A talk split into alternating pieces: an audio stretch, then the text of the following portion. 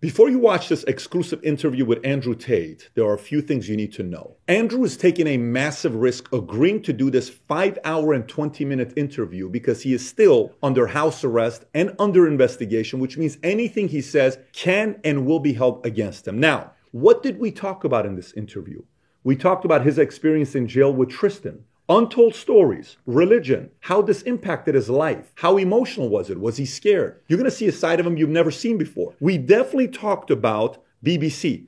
BBC is not going to like this interview for many reasons. You'll see why. It's a total of 15 hours that we spend with Andrew and Tristan at his compound, so a lot was covered. Having said that, there's about 45 minutes of this interview that will be censored due to the topic of discussion being around his investigation in Romania. So if you want to see that 45 minute portion, you will need to text the word Tate to 310-340-1132 or click on a link below to subscribe to an email for that to be sent to you after his investigation or indictment is public. Having said that, brace for impact.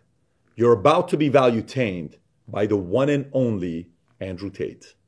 I'm winning too well. I'm scared by the incompetence of these clowns.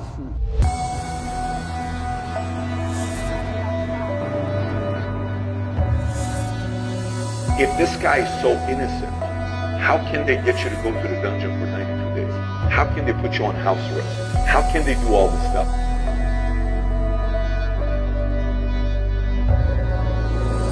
They could do this to you. They could do this to anyone. They do it to you or you or me or any man watching this. Any man watching this. I wake up instinctually at 5 a.m. because that's when they raid your house. I wake up at like 4.59. I just fucking shoot up. Empires have fallen so many times because they thought they can get away with murder. And then eventually people said, listen, stop. You're not gonna do this to me anymore. We're not, we're not gonna take a stand. When I destroyed the BBC, my brother was celebrating. I knew. I said, Tristan, no. You don't beat the British Broadcasting Corporation and make fools of them like this without some new bullshit. This is where their argument has leaks in it. I'm genuinely looking for guidance here. Am I supposed to roll over and fucking lose? You sincerely don't know what the right thing is. I sincerely have decided that the best thing I can do is stay true to my faith and stay true to God and tell the truth and fight.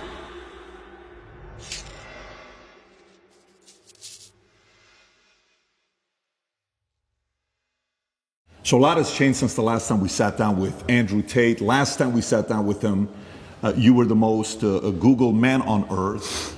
Uh, today, effective last two days, you are now the most Googled woman on earth. Correct. According to your Twitter profile. Correct. And uh, uh, we wanted to make sure after the BBC interview, you made certain requests. Yeah. You said you want moving forward there to be a $50,000 fee when people sit down to do an interview.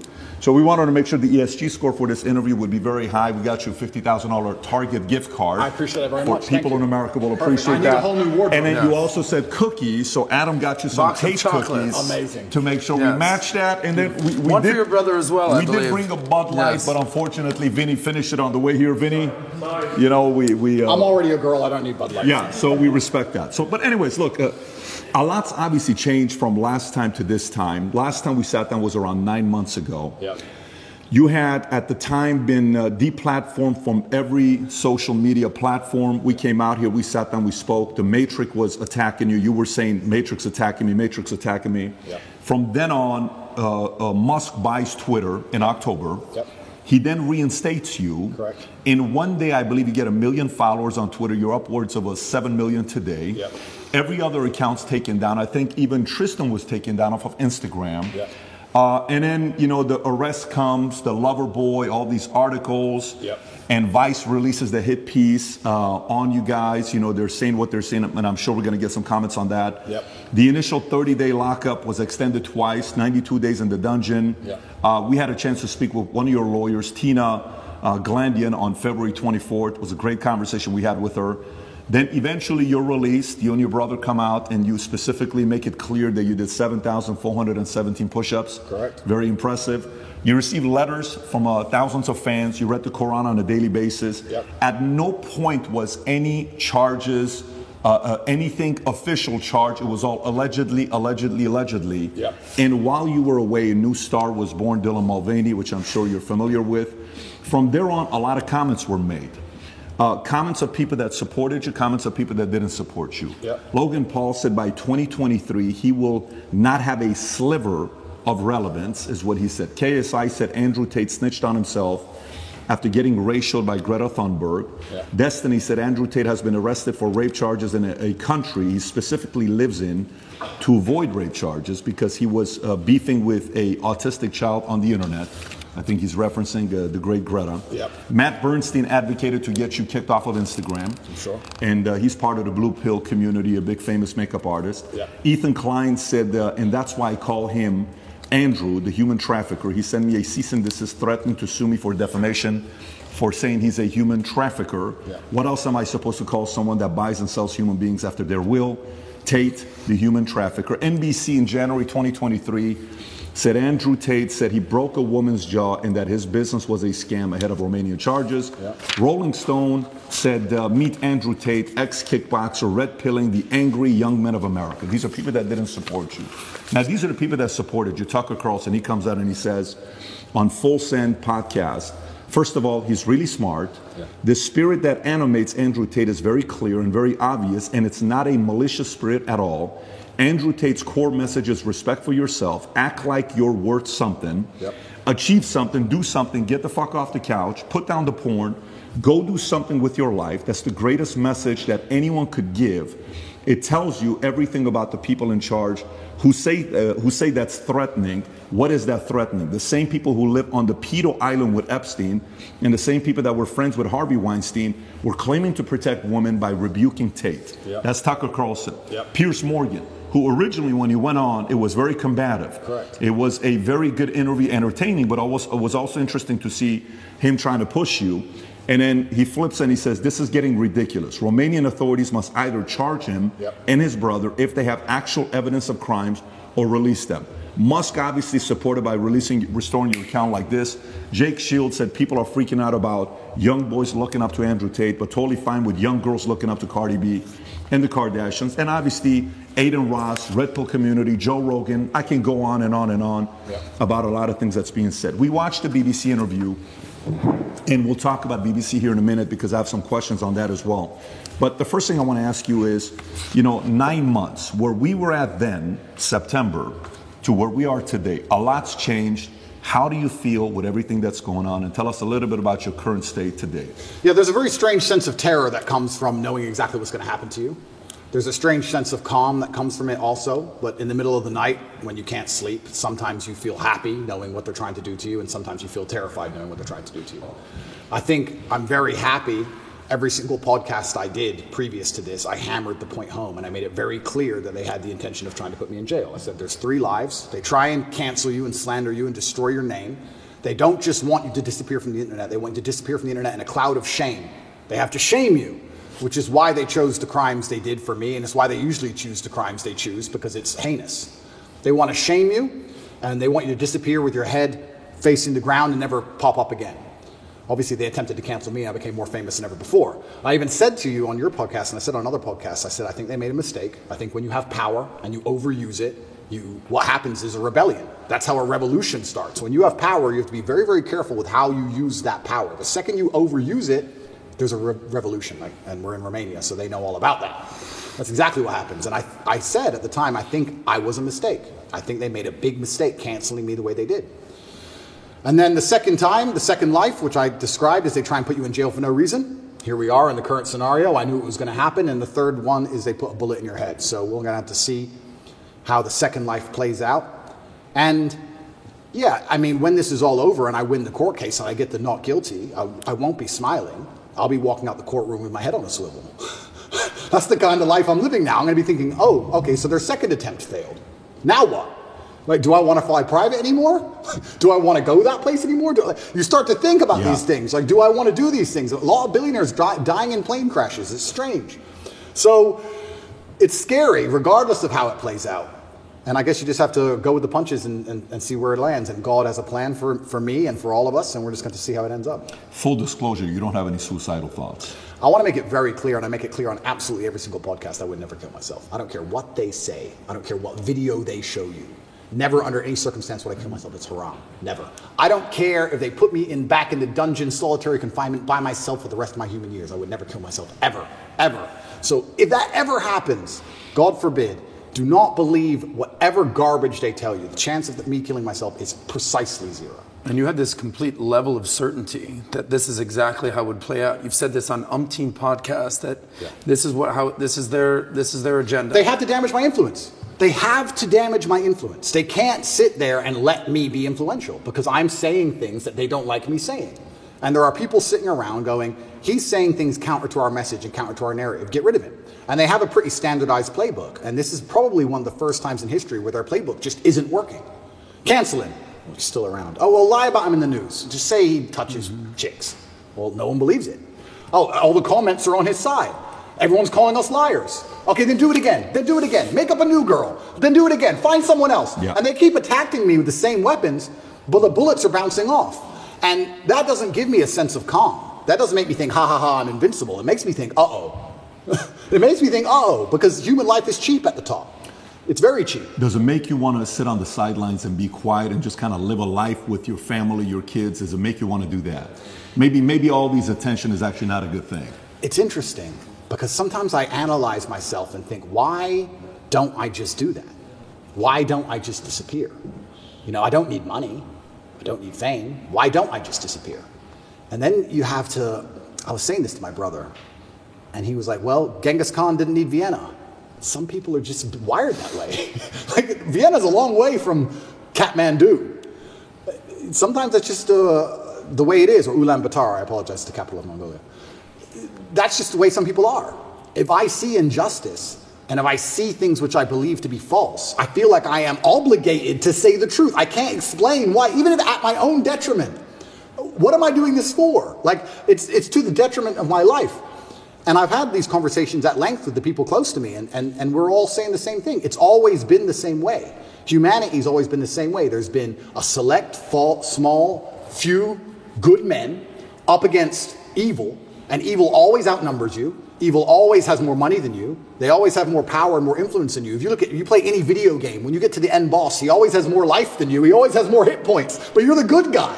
And it's kind of like, it's, it's never been any different. At any point in human history, there's been the good guys up against the forces of evil, whatever they were of the time.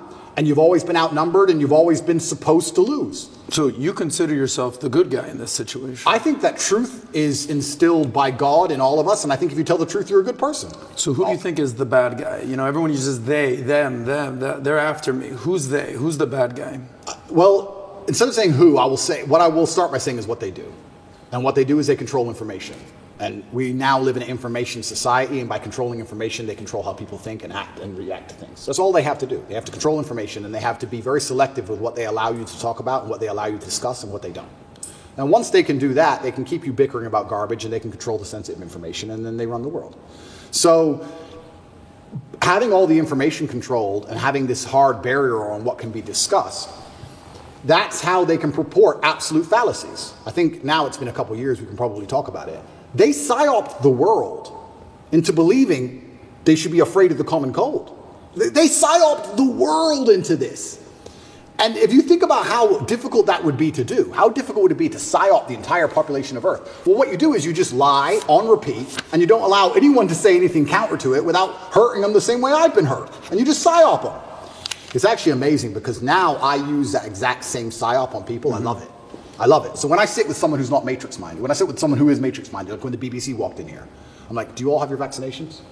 Social, social distancing. hundred percent. Social distancing, please. And they look at me like I'm crazy. Well, how am I crazy? Two years ago, you were telling me to do this. Now, when I repeat your own worldview to you, I'm crazy. Well, if I'm crazy, guess what? You're a fucking liar because you lied the whole time. So either you're a liar or I'm not. You know, how can I be nuts? Put your fucking mask on. If I ever talk to any of these clowns again, they're going to be fully masked up. And I, and I refuse. I don't care if you've had two booster jabs. No, I want all six. All six injections. I want paperwork. or get oh, Or fucked. you're not coming in the house. Get fucked. I'm scared of COVID. It's dangerous. I believe the mainstream media. I'm scared. This word you keep using, psyop, I've never heard this word. It's short for psychological operations. Correct. Break that down. What, what exactly is a psyop? Yeah, a psyop is is is the matrix as a whole. It's psychological psychological operations are constant. They constantly decide how they want you to think and what they can do to make you believe that. Right? There's a whole bunch of them they do. But it starts with tolerance. That's what I don't like about this whole guise of tolerance. It's not that I'm an intolerant person. It's not that I'm a bad person. It's not that I want to hurt other people. But when they keep pushing tolerance, what they're trying to say is have no standards or barriers or parameters for anything. That's what they want. You have to be tolerant. Tolerant of what? Tolerant of having your shop set on fire, tolerant of your kids being taught things you don't want, tolerant of crime, tolerant of your house being broken into. Like, tolerant of what? You're not allowed any hard barrier or any hard parameters as a man anymore. That's why they push tolerance. That's the beginning of it. That's the first stage. Once you accept absolute tolerance, well, then it's the end, isn't it? I'm tolerant of everything. I'll eat the bugs. You'll Sure. tolerate everything. I'll tolerate everything. I'm tolerant. Sure. So when I, I say things like I'm intolerant of certain things and people think that's bad, no, you need to have standards and parameters. And that's one of the reasons they also attack me. I, I say that men should be allowed to have standards and parameters in a relationship and in their lives. We should be allowed to decide who we want to marry, and we should have standards for her. They have standards for us. We should allow ourselves to have standards for her. We should have standards in what we'll accept from a government and standards in what we'll accept from a police force. We should have standards as men. But they're trying to erode all of that because once that's gone, then your brain is completely empty. And then once your brain's empty, they can just plug in the slave program, and then then it's over, right? You're you're a tolerant person. You're a tolerant person. Good. You're a good slave. Slaves are exceptionally tolerant. So the shirt you wear is what? Escape the slave mind? Resist the slave. Resist the slave mind. What does that mean It's a- exactly? It's a better word, resist. right? Resist. But I, I want to do this before we get into because we got we got five hours, guys. We got plenty of time to get into a lot of different topics. So one, I do want to talk about BBC, uh, the handling of the interview. I want to get your thoughts on it. I know there's been reactions, but I want to go a little bit deeper into it Yep. because I want to compare how your start with the interview with BBC started versus Philip Schofield versus, versus Musk. I got all the first questions. We'll cover that. Yeah. I want to talk about media. I want to talk about your uh, evolution of your faith, Yeah. atheist, Christian, Muslim, Yep. and then some of the things that's going on with politics right now. You know, maybe a little bit of Romania. You know, Trump. We'll, we'll cover what you're talking about with different things. It's funny you're saying uh, monopoly on power, monopoly on power. If you abuse it, now YouTube's turning around and saying, "Hey, you can talk about the election. We're no longer going to give the strike." So that doesn't work forever. First thing I want to talk about. I think the audience would like to know for you and Tristan, 92 days in the dungeon, you know, you're in jail, Yep. your, your experience in there, we keep hearing about it, we read about it, but what was it like for you guys being in there? So I'll start by saying, and I have to make this clear, that the staff in the jail were exceptionally nice to me. Um, they were very apologetic. The, the vibe was apologetic. Nobody was really treating me like a criminal. There were a few guys who were icy cold, I guess you could call them. They like to think of themselves as professional, but they were just inhuman. But over time, they warmed up, and I was exceptionally nice also to all the staff. Jail was terrible. I'm going to start by saying jail was terrible, and I was miserable inside of the jail cell. It's a good thing depression isn't real because I would have been depressed. But I think in life that you get what you give, and I wanted to feel happier, so I tried my very best to make people happy. So when the old lady would bring me my food, I would sit and say, Oh, this is the best food I've ever had. I've never had food this good. Did you cook this? I thought yesterday was the best, but you managed to surpass it again. How'd you do it? What's the magic ingredient? And I ended up making friends with them. Like, like I had grandmas in there, the old ladies cooking the food. And by trying to make people happy and smile all the time, I started to feel a lot happier. But it's kind of scary. And I think the scariest thing about jail was the uncertainty of it all. If they would have said to me, you're in jail for 92 days, or even five years, you got five years, cool, I do my time. But when you're nabbed and thrown in a cell without charge, you're like, well, how long is this my life? Is this it now? Is this the end of the story? I'm just in this cell. And I was picked up on 29th of December. I went through this quick court case. Like I said, I'm inside of the, the jurisdiction of Romania, so I have to be very careful with what I say because the case is ongoing and we're in Romania and I can't leave Romania. But obviously, Romanian court is in Romanian by law. So you're marched into this room, everyone speaks a language you don't understand for 15 minutes, and then you're marched off to jail. Like, what even happened? What, what even happened to me? And they said, oh, here's the paper that explains it. I was like, that's in Romanian. And they said, oh, don't worry, you'll get a translation to English by law. I was like, okay, that's fine. But because I was picked up on the 29th of December and there was New Year's Eve and holidays, that uh, it was two weeks before I even knew why I was in jail. Two solid weeks I'm in jail. I no one told me in English why I'm in jail. I had no idea what the charge. Can they do that? By law, you get it on the piece of paper in English, but it's translation, it's holiday, we need to find a translator, there's a delay. And you speak zero Romanian. Zero. So they said, oh yeah, human trafficking. I'm like, what, what do you mean human trafficking? Who? When? What? What is, what is this? Took, took two weeks before I finally got a piece of paper, and then I realized what garbage it truly was. I mean, I knew it was garbage, but I was like, this is complete garbage. Yeah. So, um, yeah, I have endless stories from jail. It was, it was certainly. It, I think I don't think jail teaches you much new. What it does is confirm everything you already know. It confirms everything you know about the reality of the outside world. That you need to be physically strong so that you're not attacked by others, and mentally strong so you're not attacked by yourself. You need to. You learn who's on your side and who isn't. You learn who's a coward and who's not. You learn who's an opportunist and who isn't. Your, your circle, you certainly learn a lot about the people around you when you go to a jail cell, that's for sure. But I remember it was New Year's Eve. When I, when I was first picked up on the 29th of December, I was very sure I'd be out in 24 hours. I said, there's no way they're going to keep me. For, for what? Like, this, there's not, this doesn't make sense. So finally, New Year's Eve rolls around, and uh, I'm sitting in the, in the jail cell by myself. And in Romanian jail, you don't leave the room. It's not like an American jail where there's a yard or anything. You're stuck in the room. It's three by four, and that's your existence. You just stay in the room. Are you by yourself or are you 24 with hours a day. At the beginning, I was by myself. Um, and you're stuck in this room, and I'm sitting there. It's New Year's Eve, and there's a very faint speaker, maybe way down the hallway. The guards must have been having a little party for New Year's Eve. And there's this awful song. It's called, it's called the Ketchup Song. I don't know if you know what it is. I don't want to sing it, but it goes, ah hey, aha, ah hey, Of course. ah, da-da-da," that Yeah. super annoying song. and I'm sitting there, and I, I know it's New Year's Eve because the fireworks start going off. And I'm looking out my tiny window, and I can just hear in the, the very long distance from the end of the hallway, hey, aha, a hey. And I'm sitting there looking out the window like, this can't be it. This can't be the end of my life. Even the cockroaches all over the walls didn't celebrate. There was, maybe, there was maybe 15 cockroaches on the walls, right? And when, when it struck 12 and the fireworks went off, I kind of like, well, who's my friends in here? The cockroaches. I looked at them, even they didn't move. I was like, well, that's New Year's. It's funny because before that, a couple days before that, me and Tristan were discussing: Do we want to do New Year's in Dubai? Do we want to go Courchevel? Shall we go Miami? We're all arguing. Oh, that will be boring. That, that's too far. We had all these grandeur plans. Oh, finally, we decided to go to Dubai. We were in Czech Republic at the time, and we decided to go to Dubai. And I said, let's stop in Romania so I can repack a suitcase. So That's jet- it. That's the only reason. That's the only reason. So jet left Prague, landed in Romania. My jet was still on the runway. Came here overnight to pack a suitcase, spent the night, spoke to Greta with a pizza box, and it's 5 a.m. they got me before I flew back to Dubai. So that was my The infamous Greta pizza box situation. Greta pizza box. How yeah. much you think it, there, there's anything linked to Greta? Is there anything uh, because the timing of it? Yeah, I don't think she specifically said. That. Of at the beginning, course. but there are certainly people within the Matrix machine that you can't attack without catching flack for. There are certain, there's certainly protected people. It's absolutely and utterly a club, and you're either in the club or you're outside of the club. She's certainly in the club, right? So if you're, if you are, if you say certain things about certain people, or you get a beef with X amount of people, or you discredit a certain person, they're going to try very hard to teach you a lesson for doing that. And you can see very clearly who's in the club and who isn't by the, the Philip Schofield situation. This is a man who has groomed boys and had sex with them, but he's in the club. All of the media headlines after two days are let's have compassion, feel sorry for him, uh, his mother's upset. They've attacked me for 14 months, day after day after day, and they relentlessly attack me. Nobody talks about my mental health. Nobody gives a shit how I feel. I, did, I didn't do any of the things he did. He's actually done things. I haven't done anything.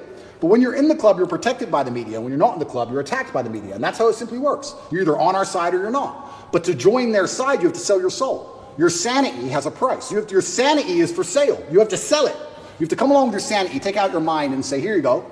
Take my sanity. I'll take 35 million. Yes, that is a woman. Yes, protect me. It's insane. And the reason these people join these clubs is because they know they're doing bad things and they feel that they need protection. The reason I stand up and argue against all this shit is because I know I have I don't have skeletons in my closet. You think I'd be on the internet talking like I talk and fighting the Matrix if I had skeletons in my closet if I was actually a bad person? I've been investigated as deeply as a person can be investigated by multiple federal agencies for 14 months. I was locked in a jail cell and 2,000 people I know was called. My barber, my old housekeeper from when I lived in England nine years ago, my, my gardener I used to have in another country I lived in. Everybody was called. And people were offered bribes effectively. The media are calling girls saying, if you have a bad story to tell about Andrew, we, we can pay you $30,000 if you have a bad story. That's a bribe. That's a bribe. And they still couldn't find anyone. Still, I've been investigated to a deeper level than 99.9% of people you'll cross on the street. And they're saying I'm guilty and I'm a bad person. You put you go get 20 men off the street and put them through what I've been through. You'll find more crimes than you've ever found with me. Absolute clown world. It's insane. And if I was part of the club, none of this would be happening. The media would be on my side. They wouldn't be hitting me this hard. They wouldn't be lying about me. All I had to do was sell my soul and sell my sanity, and I refused. And they're trying to punish me for it. That's what's happening. It's funny you say this. Uh, um, when uh, we watched the BBC interview with uh, Musk, right? And he goes up and the guy opens up the question with, Why'd you agree to do this interview?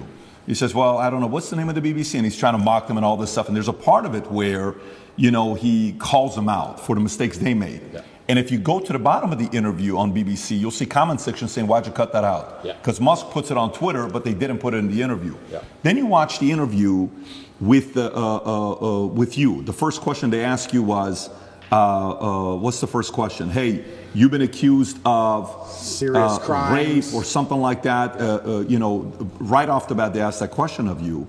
And then you see the interview, Lucy Williamson, I believe, her first question was, You're facing some very serious allegations. Have you raped anybody? That's the open question that they ask you. And the video they put up, the first one, they take it down. The second video they put up, that's 12 minutes like the highlight one, they turn, uh, the comment section is open. There's 80,000 plus comments there. Then you look at Philip Schofield. Yeah. And you just brought up Philip Schofield. For people that don't know who Philip Schofield, do you mind explaining to people who he is? Yeah, he was a TV presenter in England. He was very famous. He ran the morning show. And he was grooming children for a very long time. And all the staff knew about it. And the people who worked on the show with them were being groomed by him. And everybody knew. And it was all a big ha ha ha joke.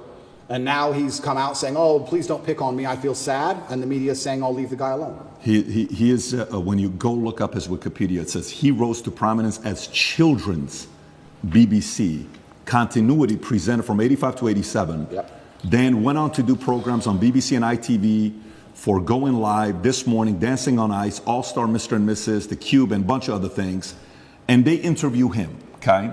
While he's going through the mess, uh, uh, uh, you know, after 27 years of being married, this one guy that he groomed since 10 years old, his name is uh, McGreevy, I want to say, something McGreevy, yep. Uh, that he's uh, going through the process. Matthew McGreevy, they met at 10 years old at a theater group. At 15 years old, Philip follows him on Twitter. Yep. While the kid is 15, he follows him on Twitter. Yep. The guy celebrates it. Long story short, Ruth Langsford, they work together with. She files a complaint. Then, right after filing the complaint, he, uh, McGreevy gets fired. Then he has to take a break. Then he comes out after 27 years telling his wife, you know, and hey, I'm, I'm, gay, I'm coming out of the closet. He's got two daughters. But there's a part of it where Matthew calls his wife and says, hey, yeah. your husband and I had an affair together. When I was 19 the first time and 20 and all, yeah. nobody knows if it was before or not. The interesting thing about him is his brother, Timothy Schofield. I don't know if you know about his brother. Oh, what, the one who's in jail for being a pedophile? was convicted of 11 sexual offenses involving a child between October 2016 and 2019, including two sexual activity with a child. Here's how the interview started. First question the guy asked him, he says, You've had quite a week. How are you? Opening question. Versus the question they ask you on the opening, right? And then he turns around and says, the media's interest in the affair was motivated partly because of my homo, because of homophobia, alleging that an affair with a much younger woman would have not generated such a scandal. So he gets protected, yep. and he says, all those people who write those uh, write, write those stuff, do they ever think that there's actually a person on the other end, right? This is proven. By the way, this is the part where even when somebody's watching you and saying, why are they taking him to court? Maybe he did something. Why are they taking Trump to court? Maybe he did something. Why are they taking this guy? He must have done something. There must have been something there, right? It's stuff like this BBC does. If BBC are watching this right, I want to kind of remind you of your mission statement that you have on your website. We're going to put the link below to your mission statement. You can go find it. Here's what your mission statement is, BBC. This is why you've lost some credibility the last couple of years. To act in public interest, serving all audiences through the provision of impartial, keyword impartial, high quality and distinctive output and services which inform, educate, and entertain. You say you inform, educate, you entertain, yet you conceal, misinform, and your content's quite frankly boring. You're cherry picking on people that you're talking to. So a message like that gets the average person to say, everything with you is allegedly, everything he did is proven, his brother is proven, yet let's leave him alone. Poor guy, let's target him. This is where their argument has leaks in it. And Oh, I- somebody like you can tear it up. Absolutely. Philip is part of the club, and I'm not. And, and this is the thing I- I'm a mentally resilient person, right? 14 months they've attacked me. I'm not going to sit and complain about that because that's not how I operate as a man. 14 months they've complained about me. If you look in, if you type Romania, human trafficking, you type in any of these things, my name comes up, my face, I'm a bad person. I've lost all my bank accounts, I've lost all my social media accounts. I've been vilified all across the matrix in every single possible way. They print my face every single day with something negative next to it daily. Nobody gives a shit about my mental health, right? Because I'm the enemy. And what's scary about this is Lucy Williamson herself, she was begging me for an interview. The BBC were begging me for an interview. I don't need any of these people. The only reason I even sat down with the BBC is because they were begging me. I can go and just say my own words and get plenty of views, right? But the whole time I was in jail, they're begging me for an interview. Can we speak to him on the phone? Maybe you can give an interview from jail. Can we have an interview? Please, please, please, please. And I was saying, why do I want to talk to the BBC? And the BBC were saying, no, we don't want to do a hit piece. We want to come across, we want to be impartial. This is what they're telling This is what they're telling me. We want to be impartial. We believe there's a side of the story that hasn't been told. We're really interesting in, we're really interested in some of the, uh, let's say, what's the word? I don't want to get this wrong. Inconsistencies in the Romanian justice system. We're very interested in his side of the story. There's been enough hit pieces. We want to tell the other side. We want to hear Andrew Tate's story.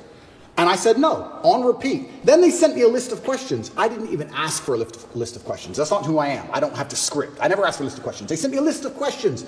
Here's what we're going to ask. It's about his mental health. It's about the Romanian justice system. It's about the fact he hasn't been charged. His liberty's been deprived. All this stuff. And I thought, well, that's kind of interesting. Maybe it's a bit interesting. And the Matrix is obviously printing lies about me. And these are some interesting questions from the Matrix for the first time ever.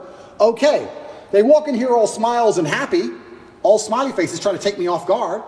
I already had my list of questions, right? It's all going to be nice and easy. I sit down and they instantly attack me. They put the cameras on first and they attack me, expecting hmm. me to stutter and make a fool of myself. It's, it's, it's kind of like they tried to sucker punch me. I'm in the club and they're my friends shaking my hand and they tried to hit, hit me and knock me out. And this is the thing that's so amazing about it. Yes, I destroyed the BBC, but of course I did because I'm smarter than all of them. But why should I have to rely on my wit and intellect to destroy BBC with their research team and their plan, their deliberate plan to try and annihilate my, not only my credibility, but my life? They are trying to put me back in jail, these people. They're not, they're not dishonest, they're genuinely evil, and they don't give a shit. And so why should I even sit there and entertain them? I believe I could slip every single sucker punch they throw at me for the rest of human time. I could sit with any of these clowns, and no matter who they sit with, with their hmm. research team, whatever garbage they come up with, I'll make a fool of all of them. But why am I even entertaining them anymore? What am I- what's the point? That was the last chance I gave mainstream media. They lied for months to get that interview with me. Completely dishonest, head to toe. And like you said, they sit with Philip. Are you okay? Are you okay? We heard your mom's upset, that poor old lady. Maybe everyone should stop talking about it because his mom's upset. Let's not talk about it anymore because his mother's old. You're either part of the club or you're not. You have to sell your sanity nowadays. If you sell your sanity, you're afforded protections. That's the reality of it because if you're a sane thinking person, you don't buy their bullshit. And that's what upsets them. They don't want anybody who thinks for themselves. They need you to not, they want you to believe exactly what's on the television screen. Believe in COVID. It's COVID now. It's COVID now. Oh, Putin's invaded Ukraine. Putin's cured COVID now. Now it's Ukraine. it's, it's, it's insane. Till the next thing comes. It, it- it's absolutely asinine. Did any of the questions that they sent you ahead of time? Zero. By, by the way, we didn't. There was no. No, that's not how that we you operate. Asked us ahead of Of time course whatsoever. Did they ask you any of the questions they Zero. said they were going to ask you? Zero. They start with an attack and it became a battle instantly. Did they ask you at any point what jail was like? Zero. What your mental health was like? Zero. Uh, how like you completely missed the mark when everyone wants to know what was jail like, Well, but and they don't even ask you that question. But this is what's so interesting about it. These people are so detached from reality because they are genuinely detached from reality. They think that finding a video I made eight years ago, a four hour speech I made eight years ago, and finding one line of it without context that can be misconstrued, they think that sitting down with me and, and saying that to me is an aha moment. Nobody cares. Mm-hmm. Because you're taking out of context, one. And I said you're taking things out of context. She goes, I'm not taking it out of context. I said, if you're presenting it without context, that's taking it out of context. That's what it is. You're lying by omission. I said that to her after the camera's off, and she looked at me because she didn't understand. When you omit details, when you refuse to put in all of the details, you can lie by including one detail which may happen to be true. You can tell the truth and miss all the details around the truth, and you are lying by omission. You're lying by omission. And you're sitting here saying, Oh, you said this eight years ago. Nobody cares because they know me and they know I didn't mean it in that way, and they know it's taken out of context, and they know that it's an old video on the internet, and it's not even an aha moment they think it is. But they just want to sit with you for an hour, attack you and attack you and attack you, wait for you to make one mistake. If I would have stuttered or made a single mistake, that's the only three minutes they would have shown. That's all they want. They want that one hour, then they take the little bit. With me, they cut it down to 12 minutes and they look terrible in all of it. But if I would have made a single mistake, it would have been the only bit they shown. That's all they care about. Fake news. Did you tell them, did you say, I'm only doing this if I'm able to record as well? I said Because I know that's what happened with Trump as well a couple years ago. I didn't even tell them, I just recorded it. Okay, so they didn't know you were recording. They didn't know I was recording until afterwards, and then I said, that was dishonest. I'm going to release the whole video. You told them before you released I it. told them. There is no contract or agreement with BBC. No. Nothing was signed. It was just simply a, a- an interview. Okay.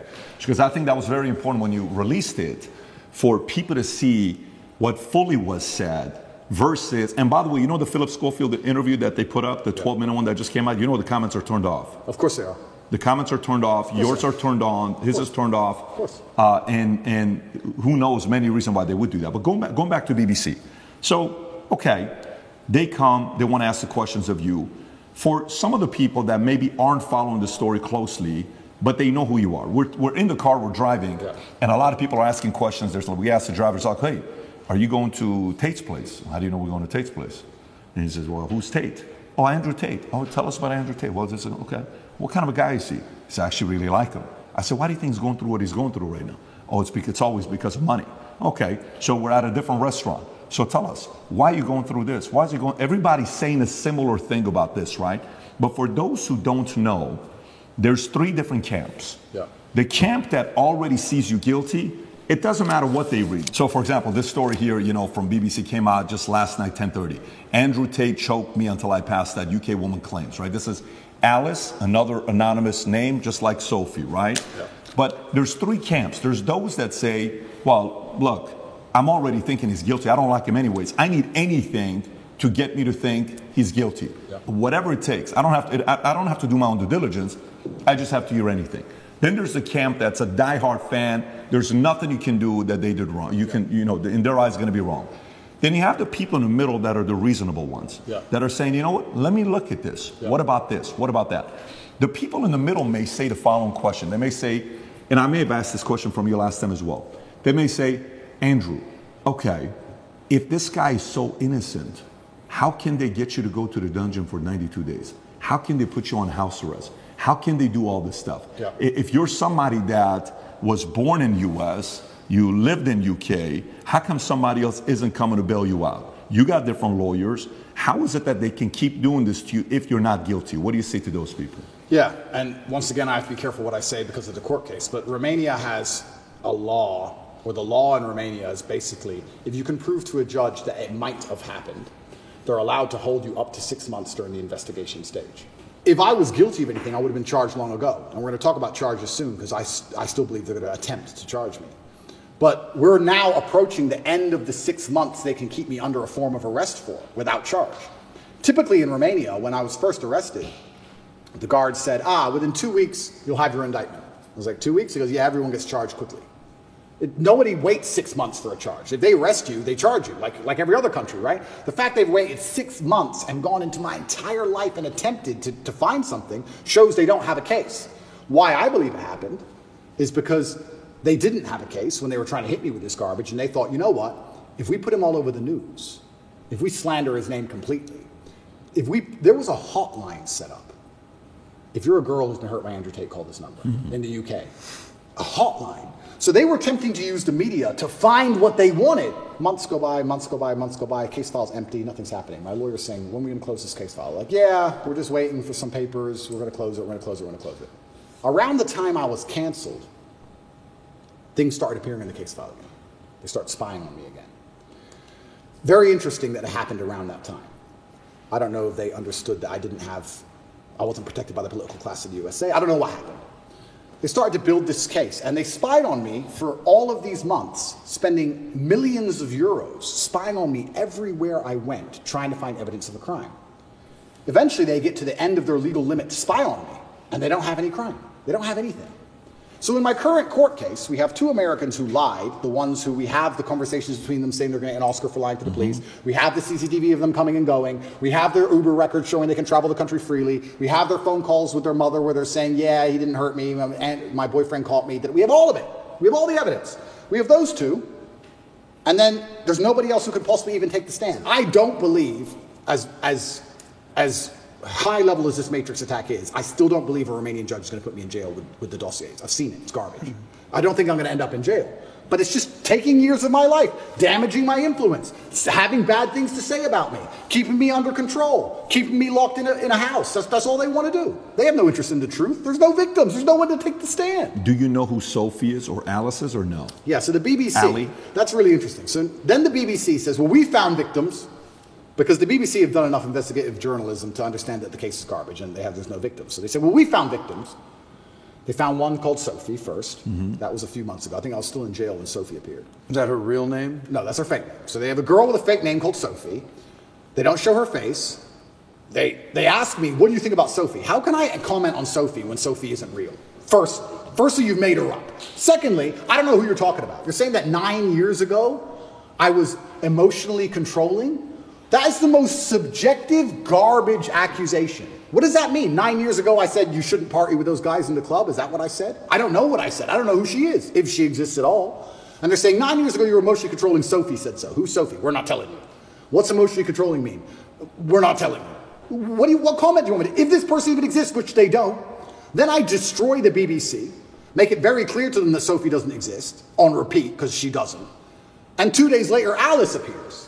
What's interesting about this is that DIICOT, the federal agency inside of Romania, along with help from international partners, have tried so hard, spending millions of euros with federal level tools to find a victim so they can put me in jail. And they can't find anyone. But the BBC just pulls them out whenever they want. The BBC does. Where do these people come from? And I say this every single time. If anybody believes they've been wronged, male or female, by me, go to the police.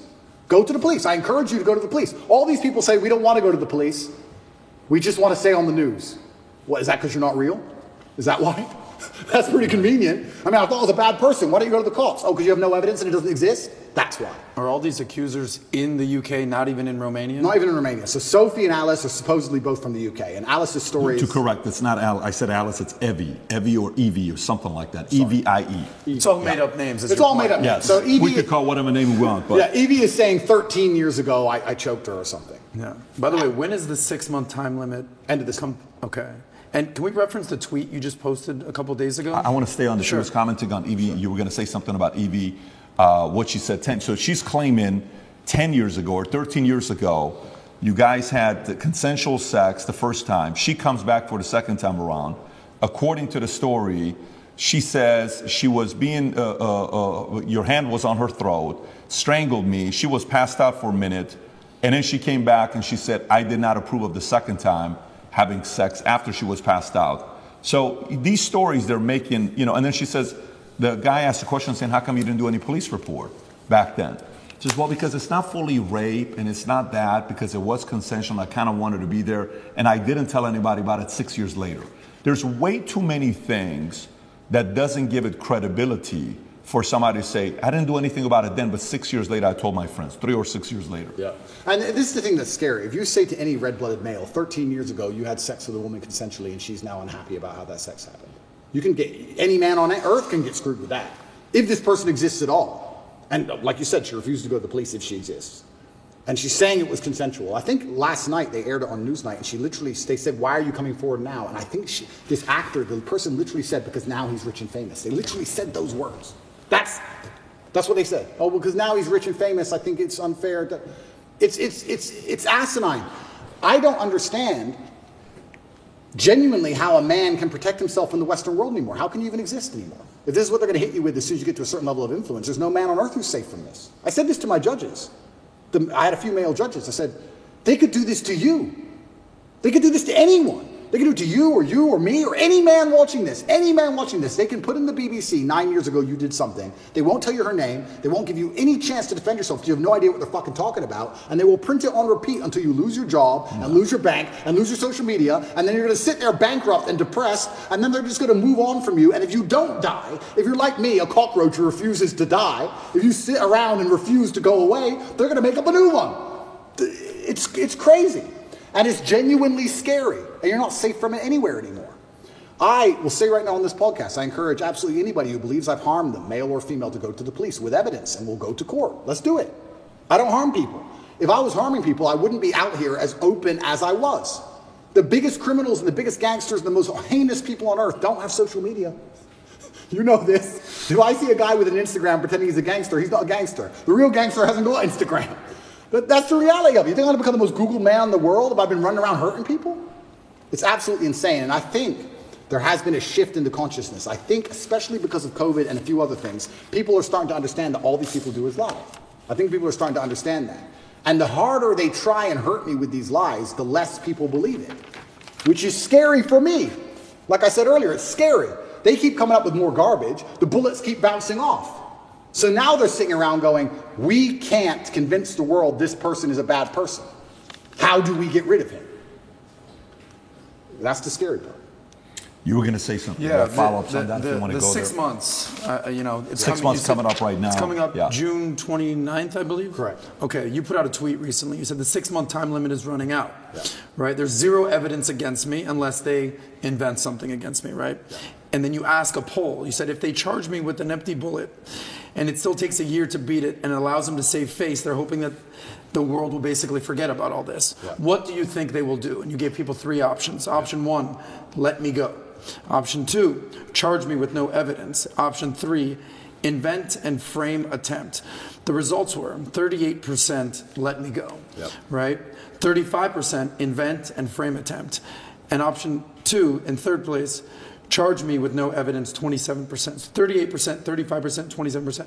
So basically, it's, it's, pretty- uh, it's it's pretty pretty, even. th- so what do you think is going to yeah, happen the, the, the people, the 38% of people who think they're going to let me go, I think are extremely naive. I, I go to sleep every night. Every morning, I wake up instinctually at 5 a.m. because that's when they raid your house. I wake up at like 4.59. I just fucking shoot up because they, they busted my house three times now. It's not nice to have a bunch of men with guns bust in your house. It's not a nice experience. So every single morning I wake up expecting them to just turn up again with something else and drag me back to a prison cell. Who knows what? They'll just make it up. But the fact they made up this particular crime is because it's a hit piece and it's a slander on my reputation. If they would have done the same thing, let's say for tax evasion, would anyone care? No. Oh, rich guy didn't pay a piece of paper. No, no one cares. We have to hurt his name. Human trafficking. Think about, think about that. I said this to, to the judge. How does it make sense? A man with no criminal record, who is financially successful, decides to begin to human traffic at 35 years of age. I have no financial motivation. It's clearly not my personality profile. I don't need money. Why have I begun to human traffic from nowhere? It doesn't even make any sense from a pure logical perspective. There's no motive to the crime. Who have I human trafficked? Who is the victim? There's no victims and there's no motive. And here I am on house arrest. It's insane. So yeah, I'm, I'm, it's genuinely intimidating. I don't, I don't know what's going to happen next. I believe they're going to try, they're going to try and charge me with the garbage they have, and I think what they're trying to do is just hang it over my head and keep me afraid. Do you think uh, the, the idea of trying to either silence you or make you irrelevant is working? Meaning, do you think you're more relevant today than you were on September 1st? Is that strategy they're uh, implementing uh, working? No, they're failing. And the reason they're failing is because God's put me in a position where I have to lead from the front. I, I think that in the days of old, when politics used to mean something, politics, I believe in politics as long as the leader of the country charges on his horse at the enemy at the front. Then you're allowed to be king. Then I'll listen to your laws. That's politics. When you send other people's kids to die in a war and you sit on your ass, that's not politics to me. But now I'm in a position where I'm spearheading, by God's plan, the rights of basically every man on earth. They could do this to anybody. So I think any man with a brain who's thinking is looking at my position and going, they could hit me or, or my friends or my son or my dad the same way they're hitting this guy. And that, that builds a degree of affinity amongst my audience. So no, they've failed. They failed and they made a hero out of me, which is what I'm actually scared of. I'm, I am scared by the incompetence of my enemy. I am scared by the fact that they are failing so monumentally. If they had been half successful with the cancellation, none of this would have happened. If the cancellation made me an obscure internet personality, it'd be over. If I would have just allowed them to beat me, none of this would have happened. But I beat them. And that's the problem. Now I'm sitting here going, okay, well, after I beat the, the BBC, after I destroyed the BBC, Tristan gave me a high five. He's like, oh, you wrecked them. They're going to look so stupid. I said, bro, we've sunk the HMS Hood. HMS Hood in World War II, HMS Hood was the British battleship. It was the, the, the, flagship of the Royal Navy. And the Royal Navy was obviously renowned. It has been for hundreds of years. It was the best battleship. And it was up against German battlecruiser, the Bismarck. And the Hood should have outgunned the Bismarck. And it was the best German ship against the best British ship. By absolute fluke, the Bismarck, on its first volley or second volley, landed a shell perfectly through the top of the hood and blew up the ammo magazine. And like in the first shot, within minutes, destroyed the entire HMS Hood. Killed like I think it was like 3,000 people, two survivors. You can find the video on YouTube. The hood blow into pieces. When Churchill found out the hood was sunk, he said, "Sink the Bismarck, don't care what it costs." He sent every ship, every plane, every sub diverted from every other mission. Doesn't care if we lose every plane we have, don't care if we lose the RAF. We cannot lose the hood without him losing the Bismarck. Sink the Bismarck. When the Bismarck sunk the hood, all of the crew were celebrating except the captain. The captain updated his will. He updated his will and telegraphed home to his wife and said goodbye because he knew. When I destroyed the BBC, my brother was celebrating. I knew. I said, Tristan, no. You don't beat the British Broadcasting Corporation and make fools of them like this without some new bullshit. We sunk the hood. And he's like, oh, we'll see. Oh, who's this? Evie? Evie. Evie. I fucking knew it. I'm winning too well. I'm scared by the incompetence of these clowns. but I don't know what else I'm supposed to do. Am I supposed to lose? I, I'm genuinely looking for guidance here. Am I supposed to roll over and fucking lose? When they're lying about me and slandering my name and trying to put me back in a fucking dungeon? Back with the cockroaches? All I could do is protest my innocence, but they're such idiots. I make them look so stupid, and then there's egos involved. You think the you think the you think Lucy Williamson hasn't been called into a meeting room with some BBC producer saying you made a fool of us? Yes, she has. There's egos involved. Big big businessmen with business interests have ego investment in hurting me now, and I keep winning. So I don't know. I'm in a very precarious scenario. Do I continue to win? Do I do I let them win a bit? Do I just roll over and shut up? What am I supposed to do? I don't know what the right move is. It's difficult. You, you, sincerely don't know what the right move is. I sincerely have decided that the best thing I can do is stay true to my faith and stay true to God and tell the truth and fight. The right move for me, I believe, is to fight and, and fight to the end because I think that suicide is always the wrong option. I believe if you're put in a bad position, the best thing you should possibly do is fight to the best of your ability, which is what I'm going to do. However, if I was looking at it purely logically without any kind of ideological motivations, perhaps if I would have shut, shut up when they wanted me to, I wouldn't be in this scenario. But that's just not who I am. You know, Alexander the Great didn't have to keep conquering. Hmm. Genghis Khan didn't need to take Vienna. He could have just chilled. He, he kept going. So I feel like when I'm in a position where I don't know what I'm supposed to do, the best thing I can do is just look to God and tell the truth. And just and that's what I'm doing. I want to ask you one more question regarding human trafficking because this is a heinous charge, or Absolutely. allegedly. Absolutely. I mean, this is not any. This is not lightweight stuff. You famously ran a webcam business. Correct. Perfectly legal. Yep. Nothing wrong with that. I mean, yep. I can't tell you how many women are doing OnlyFans these days. Yep. Webcam business. How much of a reason was that a correlation for the, the human trafficking, the sex trafficking, the webcam business, how much did they correlate yeah, that not, to? Well, he must be human trafficking. He's running a webcam they, business. They, There's no correlation. Zero correlation. So they haven't even charged any of the webcam business zero, any of this. Zero. And what's crazy is it's crazy. His people assume that, right? It's crazy because one, it's not illegal, and two, you can go drive down the high street of Romania. There's webcam studios on. The, it's one of the most popular businesses in, in the country. It's not even illegal. And, and that was a past life. You're talking about something that happened 10 years ago. It was that long ago. It was about 10 years ago, yeah. It was at the very wow. beginning of it, the very beginning of the whole idea of this, this, that industry. Minnect is an application which allows you to take a minute to connect with influencers from all around the world. My name is Andrew Tate, and I'm available to speak directly to you on Minnect. I think it's just perception. I understand I have this perception. Mm-hmm. And I think a lot of people who are also dislike me, a lot of the reason they dislike me so much is my perception. I've, I've had people who say, I hate what you say. I say, what do I say? And after talking to them a while, they say, it's not what you say, it's how you say it. Of course. It's the perception of aggression. It's the perception of masculinity that they're afraid of. It's not even the words. They might like the words. Mm-hmm. It's my delivery. So I understand perception can be reality to a degree. I accepted that maybe the first month I was in jail. I understand when you have a message which is complicated, and masculinity as a whole is a very complicated tapestry. That the best way to instill it and teach it is to break it down to its three core, break it down to its core beliefs. So I've evolved way beyond Lamborghinis and chicks, right? But masculinity as a whole is a very complicated tapestry. You need to have the emotionality. You need to have the times you feel like crying and you don't. You need to have the times you can be aggressive. You need to have the times that you can be violent to protect your family. It's very complicated. And you can't teach that, especially to the young generation, in, in, in, in spite of the constant propaganda they have coming in their ears very easily. So I break it down to a very core message, and the core message is that I have financial freedom, so it's hard to tell me what to do, and I have sexual access because I'm respected by women, and I have a good network because I'm respected by men. I break it down to those core things, and those core things are what I build my. That's how you build the tapestry of masculinity. Because if you don't have those three core things, you can never build the rest of it. That's the beginning of it. If you don't have those three things, it's hard to build the rest. So anybody who doesn't look into my message properly I mean, I'm sure these people who are after me have never listened to me speak at length, ever. Ever. They just look at a picture. He's on a boat, there's three girls on the boat. There's no way those girls are happy with that, because my wife hates me. And there's three of them. So he, so he has to go to jail. And that's what's happening. It's, it's that baseline. I truly believe it's that baseline.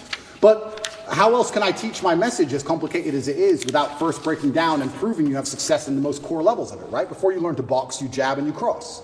Before you do all the complicated stuff, you do the basic stuff.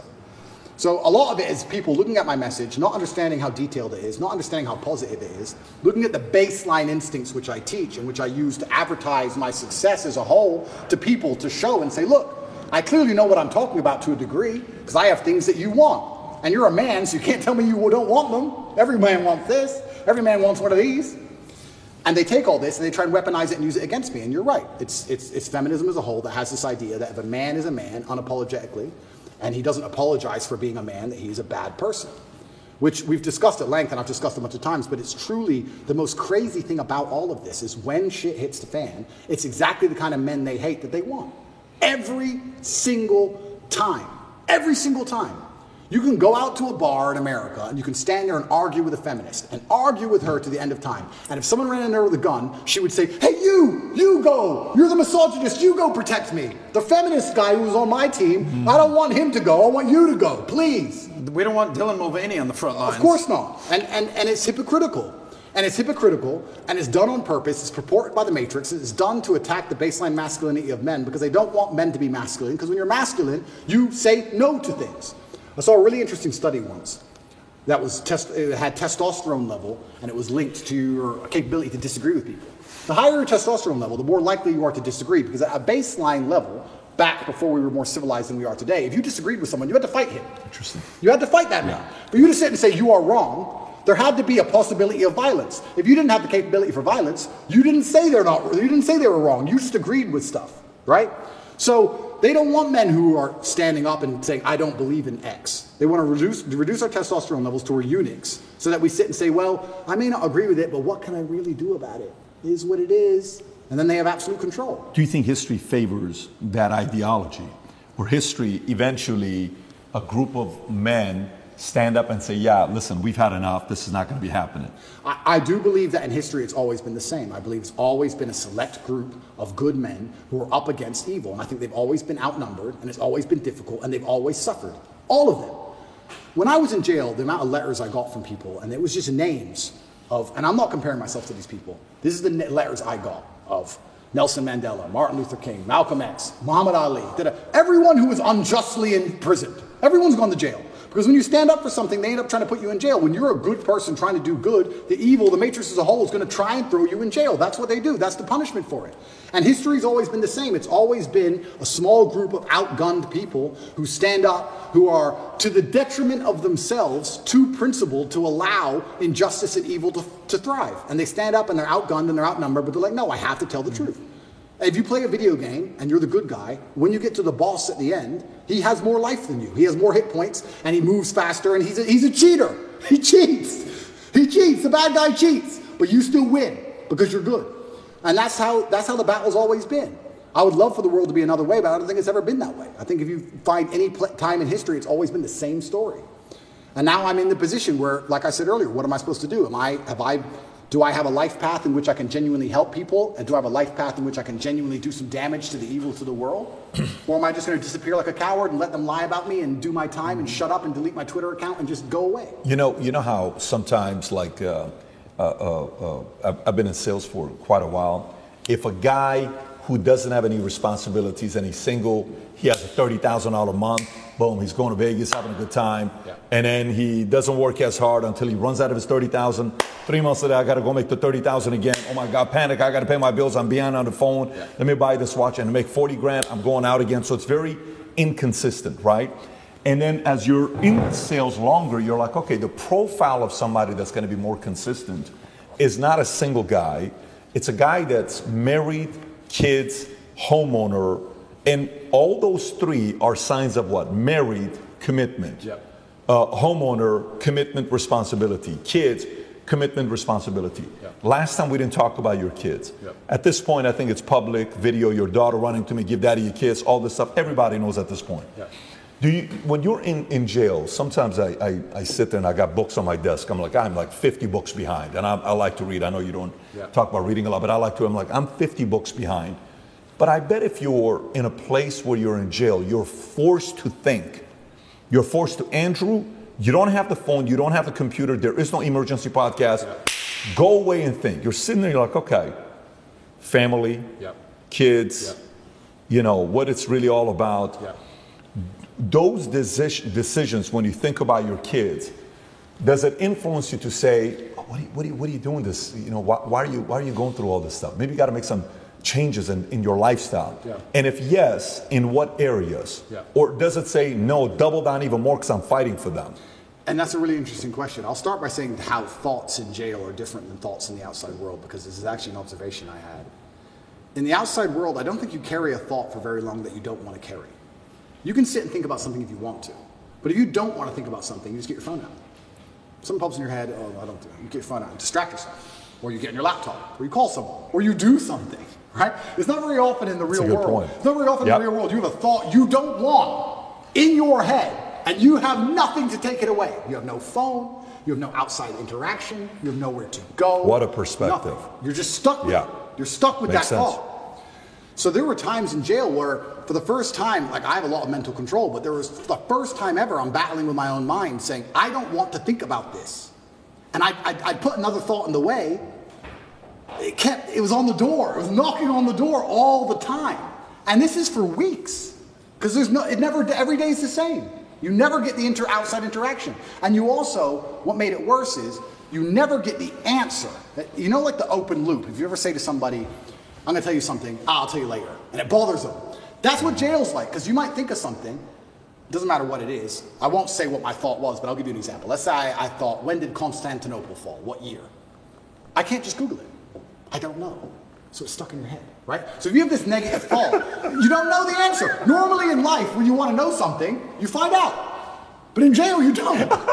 so you're like, I don't know. I, you got this in your head and you're like, I can't get this out of my head. So when you have a negative thought, Yeah. especially if there's an open loop to it, you need to know something or you want to know something. You can't get it out of your mind. I would, I would sit there for hours just meditating, trying to just keep the door closed on negative thoughts. It's really difficult. It's a really strange experience. And maybe in normal jail in, in Western countries where you get to go and interact with people, you can distract yourself. But I was stuck in a room for 93 days in one room. I did not leave. That was where I was. I was allowed to go to the fridge once a day, which is a three meter walk and back. That is it in my room. you and T- uh, tristan are in the same room or no At the beginning, we weren't, but then we ended up in the same room. got it Yeah. okay.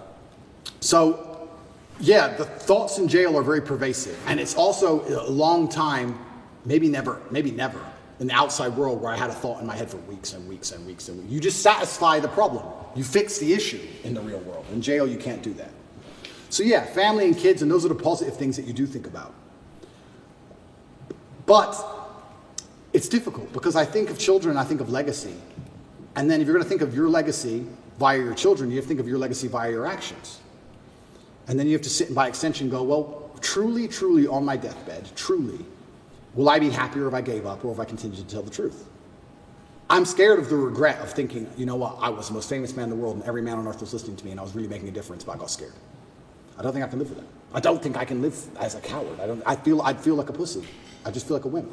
And sometimes inside of men, that's all it takes for us to do the most s- stupid things there is. The idea of feeling like a coward. A man will run into a burning building to not be a coward.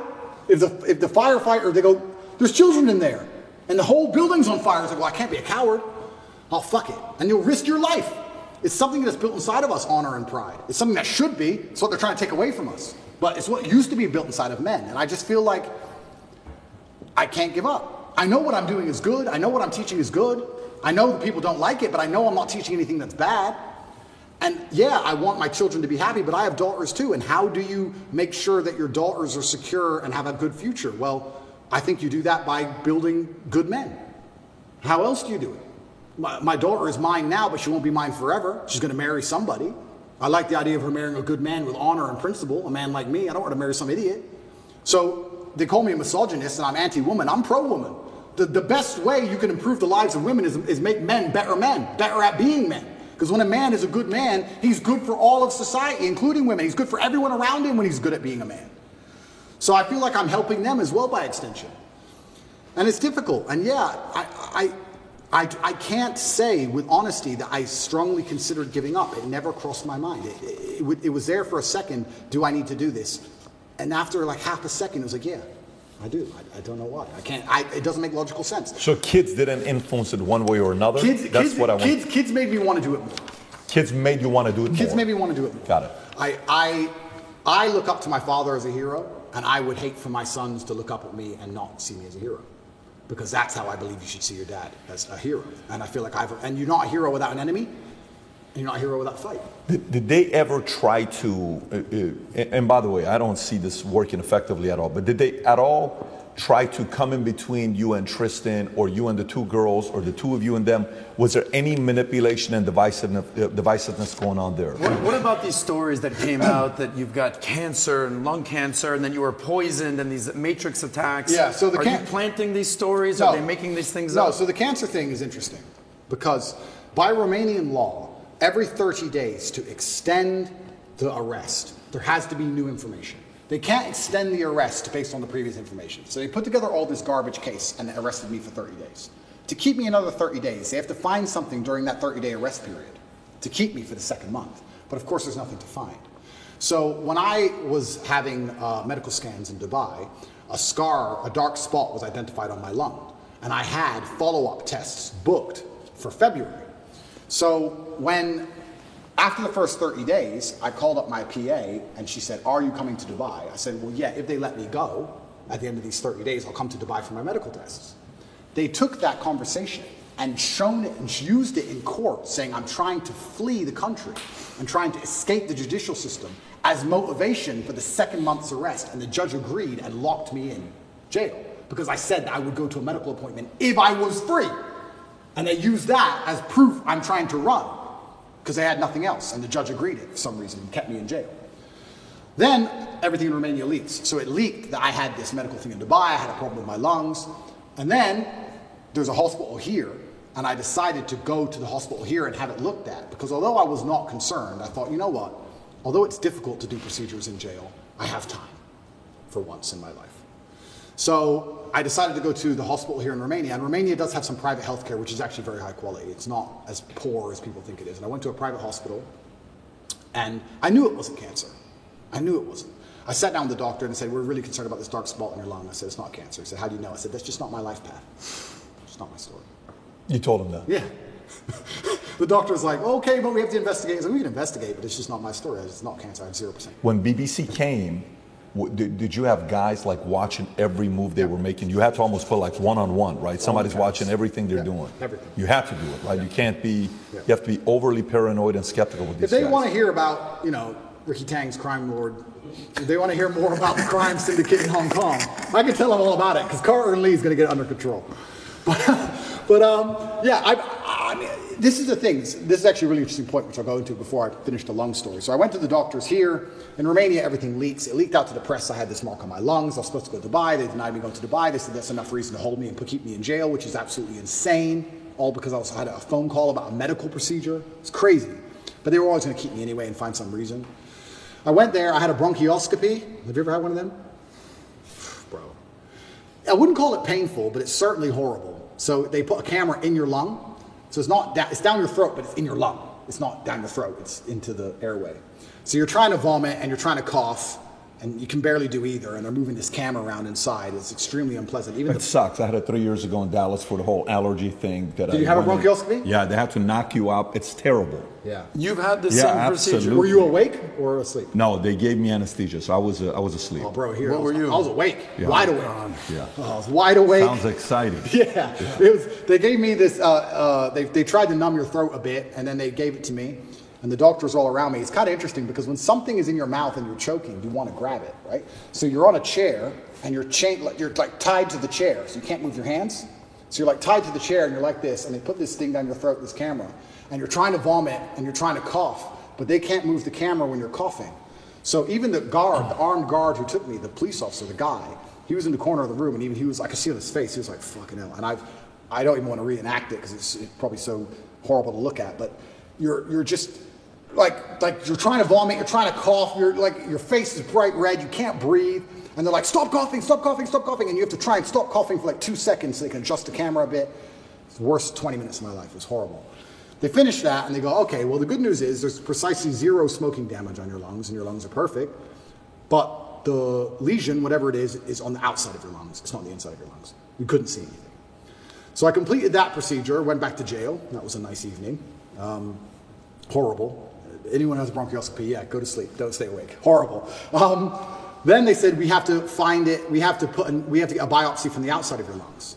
So we have to put a needle through your back, a needle like this long, through your back, through your rib cage, to your lung, a CT guided biopsy it's called, and take a piece of it and then pull the needle back out and then do a biopsy on the piece.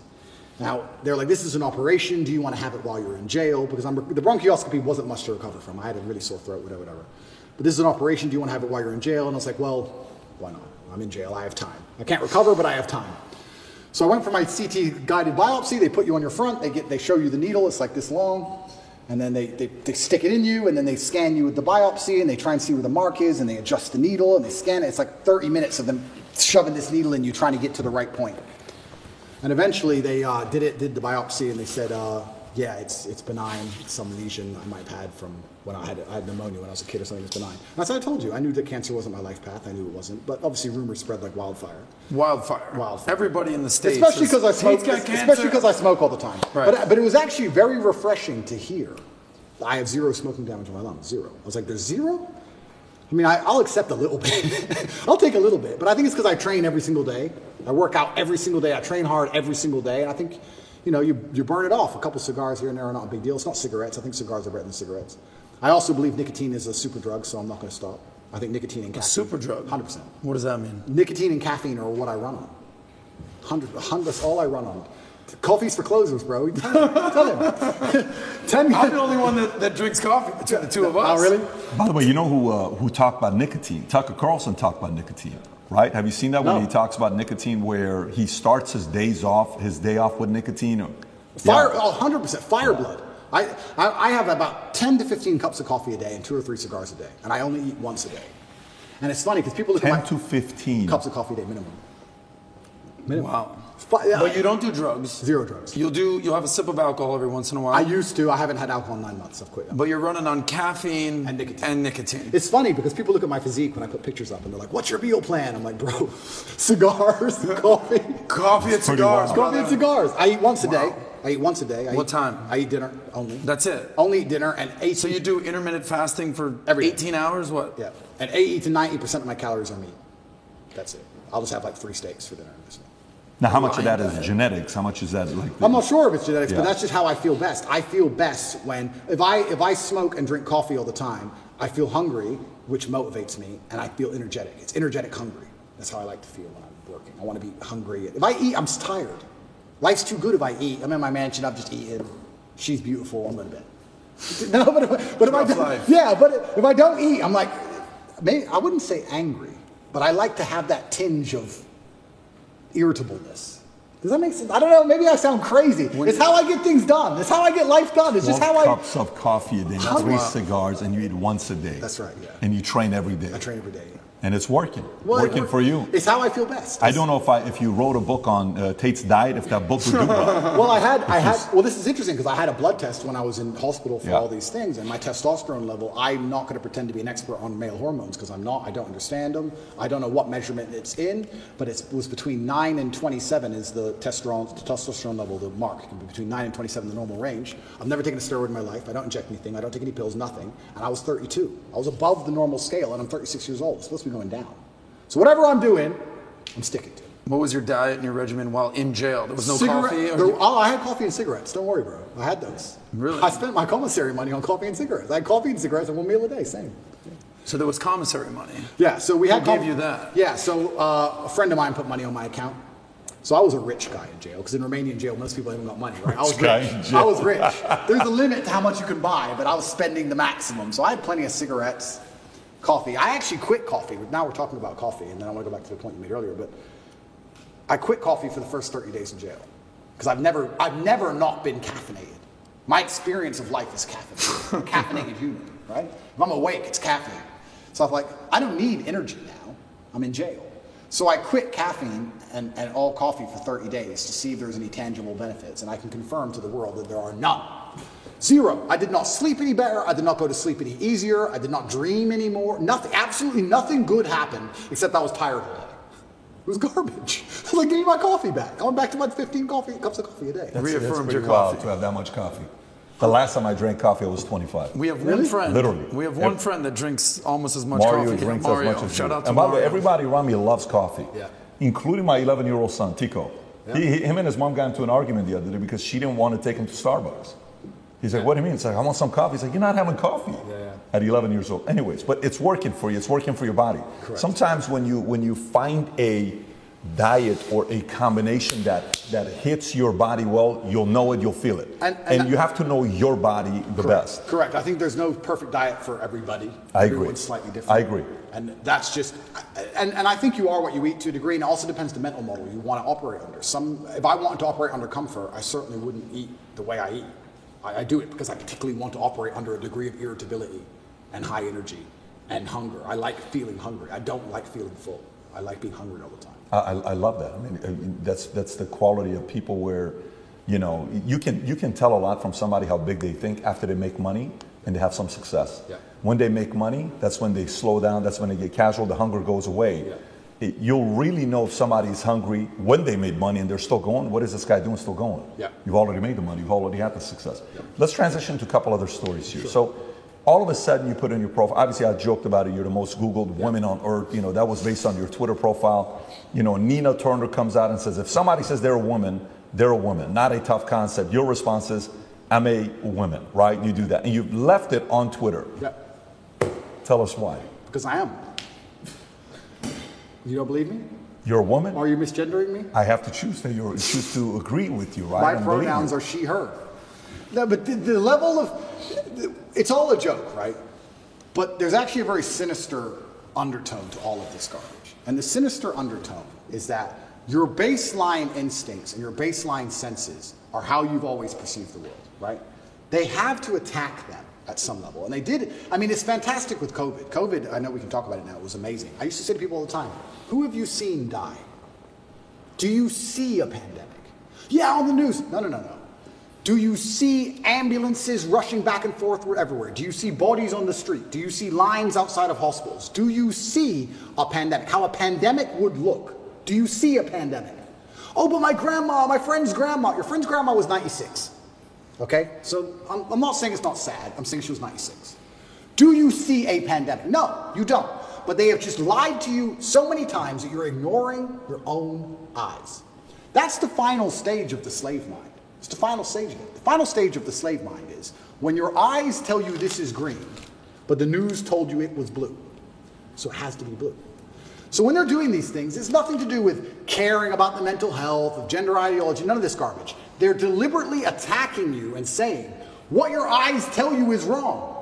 Because if they can make you start to admit that your own eyes are wrong, then what, what other defense do you have against propaganda?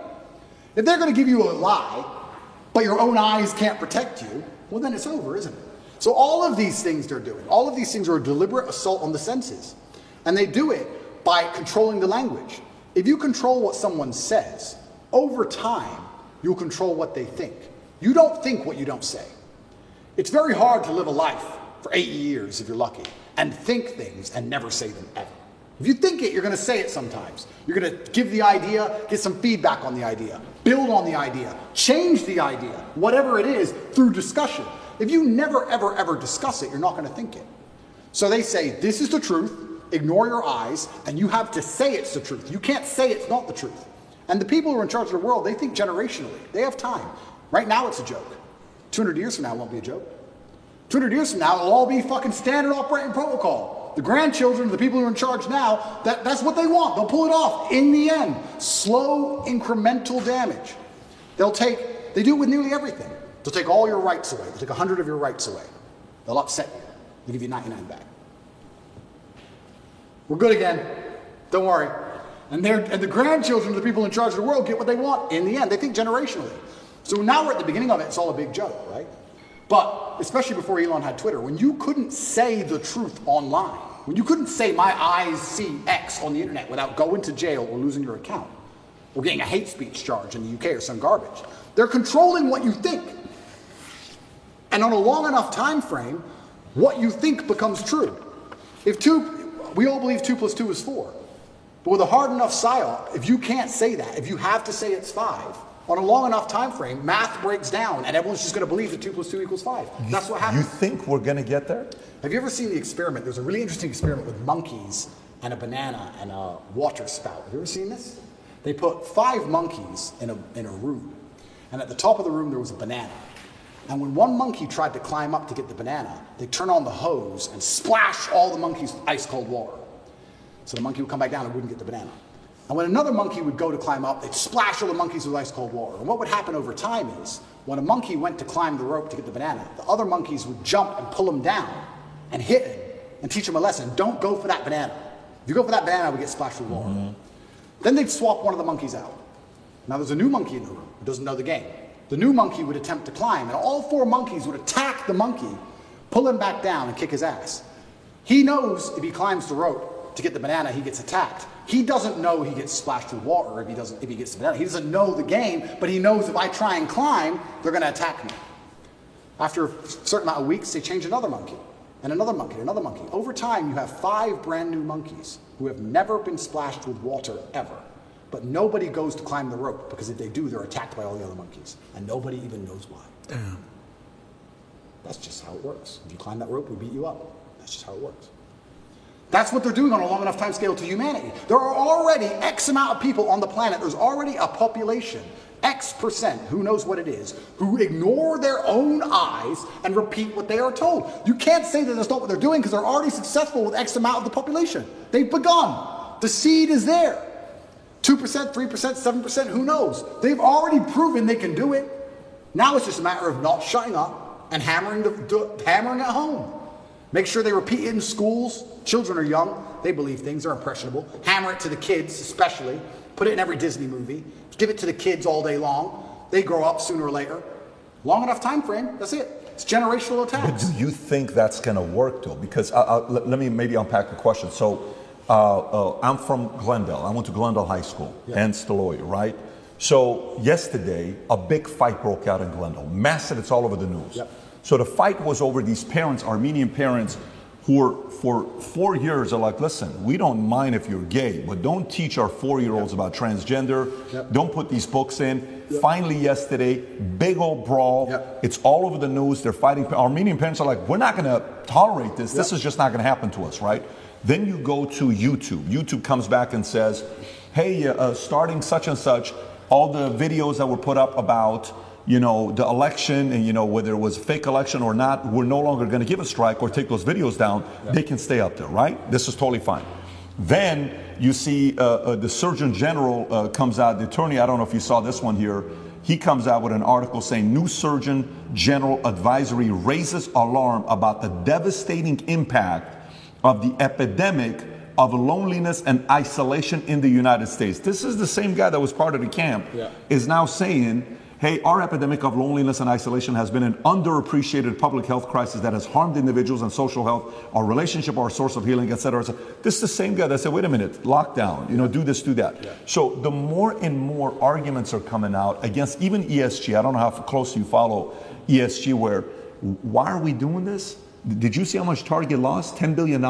Did you see how much Bud Light lost? 25%, 12%?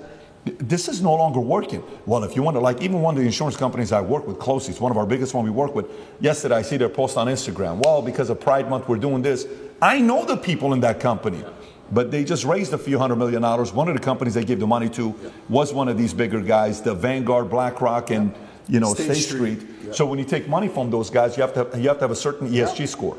But a lot of people are now saying this is not a proven formula that it works. Stop doing it. So do you think guys like you, who are maybe in business, who are maybe in church, they're saying, Pope, what are you doing? What are you talking about? Who are maybe in the Christian uh, church, who are maybe in different denominations, they're in the military, sitting back saying, I didn't sign up for this. So, meaning successfully, do you think these guys will be able to manipulate their uh, agendas down everybody's throat, or there's going to be certain people standing up? Well, certainly I'd like to believe that the tide is shifting and we're starting to get some degree of victory against the Matrix as a whole. I do believe that the public sentiment is shifting. However, the fight is long and it's very, very difficult because I agree with what you're saying. Only a year ago, I would argue it completely and say it's basically over. I'm actually very impressed with the back, with the, with the ground we've taken back with common sense. But these people operate so slowly. It's generational, these attacks. The attacks we're suffering now were started in the 70s and 80s. They take it over time. And yes, it's fantastic that those parents fought back against that school. That's fantastic. But there's a whole bunch of schools where they didn't. And who knows, okay, that particular book might be removed. A softer version will be implemented. Next year, maybe that book will come back. They, they have all the time in the world, all the money in the world, and they're, they're insulated from these things. That's what's most scary. You talk about Vanguard and BlackRock and all these companies. What's actually scary about it is the people who are making these decisions are completely insulated from the consequences of their decisions. They're in Switzerland. They fly private. They don't care. You think they care about any of this crap? They'll say, oh, do this. Oh, it's caused a riot. They don't live there. They're nowhere near it. They have nothing to do with it. When's the last time you've even seen a politician? Do these people even exist? They're not even. They have nothing to do with where they, they operate. It's actually amazing. When I was in Dubai once, I think it was about three years ago, I saw the leader of Dubai walking through the mall. I was like, he's a person and he just walks through the mall. I was so impressed. Imagine a, Western leader walking through the mall. Never. Never. Never in a million years. It's just pieces of paper, private jet, vanish. All these people are in charge of everything don't even live in these communities. I do believe that yes, we can win because I don't think you can fight to the best of your ability if all hope is lost. I do believe we're winning and taking ground back, absolutely. And I believe that we're doing that by purely telling the truth. What our eyes see is what's real. And we're doing it in the name of God because you're saying Armenians are strictly religious. I think God and religion is one of the best ways you can combat these things. However, the fight is never ending because they're never ending going to try and implement. You talk about ESG scores, it's garbage they put together. That's not going to end. It's just going to get worse and worse and worse over time. And it's kind of unfortunate and it's kind of upsetting that we still have this system where the people can be unhappy with something, the peasants can revolt to a degree, but does it even really matter at some point? You get to a point of power where you don't care about money. And then things are really difficult, right? When you control everything, you don't care about money. I mean, I'd like to actually argue. We talk about Bud Light, this Mulaney, whatever is it? Dylan Mulvaney. Whatever. Yeah. Yeah, Dylan Mulvaney. Sweetheart, yeah. And yeah, I know we've damaged their share price, et cetera, et cetera. I would believe people who own that company or are beyond that company, I don't think they truly give a fuck. InBev. I don't think they care. Maybe they care a bit. I don't think they're losing that much sleep over it. Maybe they are a little bit, but I'm saying you get to degrees of power and levels of power where you don't care about money. I'll give you a perfect example of it. I know we keep going back to this, but it was actually a massive pivotal event in awakening so many people was the COVID scam. I said this multiple times in many different countries I visited. I said, if they cared about you, they would have left everything open, maybe put a tax on everything, extra tax percent, whatever, and built hospitals. Why didn't they do that? Why they why did they lock you all up? Because it's a mass compliance exercise. They want you to comply. They don't give a shit about your health. They just want you to comply. They want to test how many people comply. And people were saying, yeah, it's all about money, it's all about profit. And I said, that's actually a very optimistic way to look at it. I think that if you destroy the economy and lock everyone in their houses and destroy everyone's businesses, you don't care about money. You're, be, you're beyond money. You're above money. You want power and you want control. Because once you become actually rich, you learn that the world is all just about people. Right? The best things in your life are people. The best things in your life are family. The things that make you happiest are your friends. Your life experience is the best if you have good team around you, good assistants, good helpers, good staff, whatever it is. It's all about people and controlling people. What do you want money for? To get other people to do what you want. That's all money is. I want a Lamborghini. I can't build one. He can. I will pay him to build me a Lamborghini. It's all about people. So once you get beyond a certain level of money, and there's a certain level of control you want that money perhaps can't buy, buy, then you think, well, I don't care about the money, I want the power. I don't want money, I want them to stay in their houses. Why? Because it says so. I don't have to, they have to. Ha ha ha. It's funny. And I've said that and sat with people and they said, Do you really think people in charge of the world are so petty that they would lock everyone in their houses so they can laugh? I say, Yeah, I actually do. I think if you were born into a wealthy family where money has precisely zero value, and you are arrogant to the moon because you're this whoever, and you believe you're God's gift, and you don't, a Ferrari ain't gonna make you happy. Who cares about Ferrari? Ferrari's free. It's pennies. You don't care about any of this shit. What makes you happy is everyone respecting you and being afraid of you. To a degree, you're gonna try and influence some power and fear. I think that's what it is. So I think a lot of these companies, when they're doing these things and they're upsetting people, etc., yeah, it's good that we're fighting back, but I also think part of them enjoy the show. I think part of them genuinely enjoy the show. I think part of them go, you know what? Let's do this is this is insane. Let's do this. Ah, they're fighting. Uh, I really believe it. I, I, I know it's a pessimistic way to look at it, but I think they enjoy the show apart. I don't disagree with you uh, in in regards to that. I can see that how you know you see it in movies or scenes where you know condescending, arrogant, you know, and they kind of want to they enjoy bullying the guy that can't help himself. Right? Hey, do this. Hey, clean up. Pick this up. Ah, look at this. He'll do anything that I need him to do. Right? I yeah. fully believe that those types of things exist, but man empires have fallen so many times because they thought they can get away with murder. And then eventually people said, listen, stop. You're not going to do this to me anymore. We're not, we're not going to take a stand. And typically when that happens, you said it earlier, uh, you know, what is really why, what's going on in Glendale or some of these other cities that people are protesting? Why is there an organization called Gays Against Groomers? Yeah. Gays Against Groomers? What?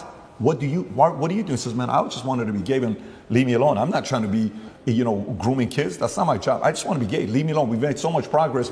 These guys, I'm not that guy. I'm not this person, right? So I think the part that they fear the most, if you read Communist Manifesto, there's a book written by uh, Cleon Skousen. I think he was like a former yeah. CIA agent for like 15 years. He wrote a book called The Naked Communist. Yeah. One of the things he talks about how getting rid of God, well, they're succeeding in that area, but not fully yet. Yeah you know, getting rid of the family nucleus. Well, we already know what is the purpose of this LGBTQ movement? What is the purpose of this transgender? What is the purpose of, let me get this straight. This person cannot buy a gun at 13. This person cannot go in the military at 13. This person cannot vote at 18. This person cannot own a car at 13, but they can transition the most, the most important decision of their lives. You're okay with? Yes.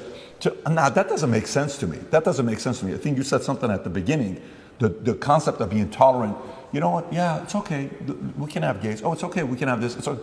Uh, listen, man. Uh-uh. You've crossed the line a little bit. Yeah. I think faith, family, kids, values, principles, they fear the hell out of it. Absolutely. And I think that community is rising up. No, you're totally right. But you made a really interesting point there about empires falling. And this is where I kind of feel like we're enter- entering a new stage of the world because it's never really done before. Because typically when empires fell, the world was far more polarized. If the empire fell, there was nowhere for the corrupt dictators of said empire to go. The empire's fallen, I say, let's say England fell. You can't, it's very hard to get exile in France. You could do it a little bit. But let's say America fell today. Let's say it completely collapsed and it fell. The people who archetyped that downfall, do you think they'd beat America? Do you think they'd be sitting there waiting to get scooped up? Do you even know who they are? Can you recognize them? What's their name? Even if you could, do you think they're in America or do you think they're skiing in Switzerland? This globalism, the whole point of globalism is that they don't care when empires fall. When you globalize the world, then you have a chess board. Ah, I lost the knight. Doesn't matter. Put the bishop. Sack the queen. Who cares? There's so many things I want to say, but I don't want to die. But there's truth. This can be proven and shown even with this current proxy war. Europe and all the gas prices and the inflation rate in Europe has gone to the moon to fund this proxy war in Ukraine. Why has this happened? Because America's in charge of everything, and America has decided that Europe has to bear the brunt of the bullshit for its proxy war. You're going to have higher gas prices, you're going to have inflation, you're going to have mass civil unrest, you're going to deal with it all. and we're going to sit over here and insulate ourselves because we have the global reserve currency, and the war is going to happen over there, and everyone's going to die, and we're in charge. So now you have this globalism. How can an empire fall when you have basically two camps? There's two teams now. There's two sides left. So it's it's a, it's. It, I agree with you completely about empires falling, but I'm saying if the empires fell in days of old, the kings would be strung up. But now when the empire falls, nobody notices. It doesn't matter. We don't know who the kings are. We don't know who's in charge. We don't know where they are. They're not going to be anywhere near the trouble. That's for fucking sure. They're just going to be somewhere else. Oops. Oh well. And do they really care? Do, do the people in charge of the world care if America's crime rate goes up 1,000%? Would they lose sleep at night? I actually think they do partially. Because think about it. So I'm, I'm with Andrew Schulz, and I'm taking your position with him. Yep. Okay, you know who Andrew Schulz Yep. is. Good guy. And he says, you know, part of me that gives me comfort is knowing these guys are so obsessed with their money. He may be wrong. This is we can debate this. Yep. They're so obsessed with their money that there's no way they're going to let America fall. Because if America falls, everything else falls. So they're, they're going to go just as much as they can to control, but not enough to get the machine to break because they're so in love with money and power, they don't want to give that up. Well, I hope that's true. I would love for that to be true. But my argument is that these people are already so deeply entrenched, they print the money. They'll print the new money. They don't care. If they cared about money, COVID wouldn't have happened. They closed the entire economy. I don't think they care about money. I think they, con- I think they control the world to a level where you want to eat? Do you want water? Like, I, I don't think they give a shit about money. They'll print the new money. They'll change the name of it and print the new one. At a certain level of power, I think they're so above and beyond all of our concepts of how the world works that they don't have any interest in any of it. I don't think they give a shit. I think if you were to go to these people, whoever they are, and say, we're going to take your money away, they would just laugh at you. You think you can take my money? You think you understand money? You think you're going to damage the stock market? You think I give a shit about share price? I think there's a level beyond all of this. And they're the ones who truly are running things, and they truly have no influence. And in fact, the harder they damage the economy and the, the more damage they do to money, the more people are dependent on governments to eat. That's where communism comes from, right? The more poor we get, the more you need the government just so you have food in your mouth. How can you resist the government if they feed you? You can't. So yeah, like, and I sound pessimistic, and I'm not pessimistic. And I do believe the answer to all of these things is free thinking and truth and God and communities standing up for themselves and changing the general consensus. I do believe that. Because to a degree, although we talk about people who run the world, to a degree we run the world. Because our tolerance level is what runs the world. There's more of us than them. So to a degree, you say, who's in charge of the world? Well, I like to say, well, we are. Because it's all about, we're, we're, the, abu- we're the abused wife in this relationship. How much crap are we going to put up with? We're, we set the limit. They're going to come at us with everything they can, right? We set the limit. But the problem is, they try very, very hard to one, increase our limit to the max, which is tolerance, Yeah. and two, to divide us to the point where we don't ever unite long enough. I love what happened in Glendale, what you just told me about. That should be happening in every single school across America, all of them. Oh, they would love it if you retweet the video for them and give more exposure. I will do. You know, it, it's it, it- when you're saying this, I'm reading a book right now, Robert Moses. I don't know if you know who he is or not. Power Broker. This is a guy. It would be a very interesting guy for you to study. This is the guy that built New York. Yeah. Okay, and he came up and uh, uh, hated, uh, uh, complicated person, misunderstood. Uh, the more they would push him back, the more he stood up. The more they would say, no, this is not fair what you're doing, the more he would even say, I'm gonna, I'm gonna go more, even more extreme. And so if, if in New York you mention the name Robert Moses, there's gonna be a camp that's gonna say scumbag, racist, white supremacist, all this stuff. And there's a side that's gonna say, this guy built a bridge, this guy did this, this guy did that. He, he, he would make it so hard for a certain community to go to the nicer community.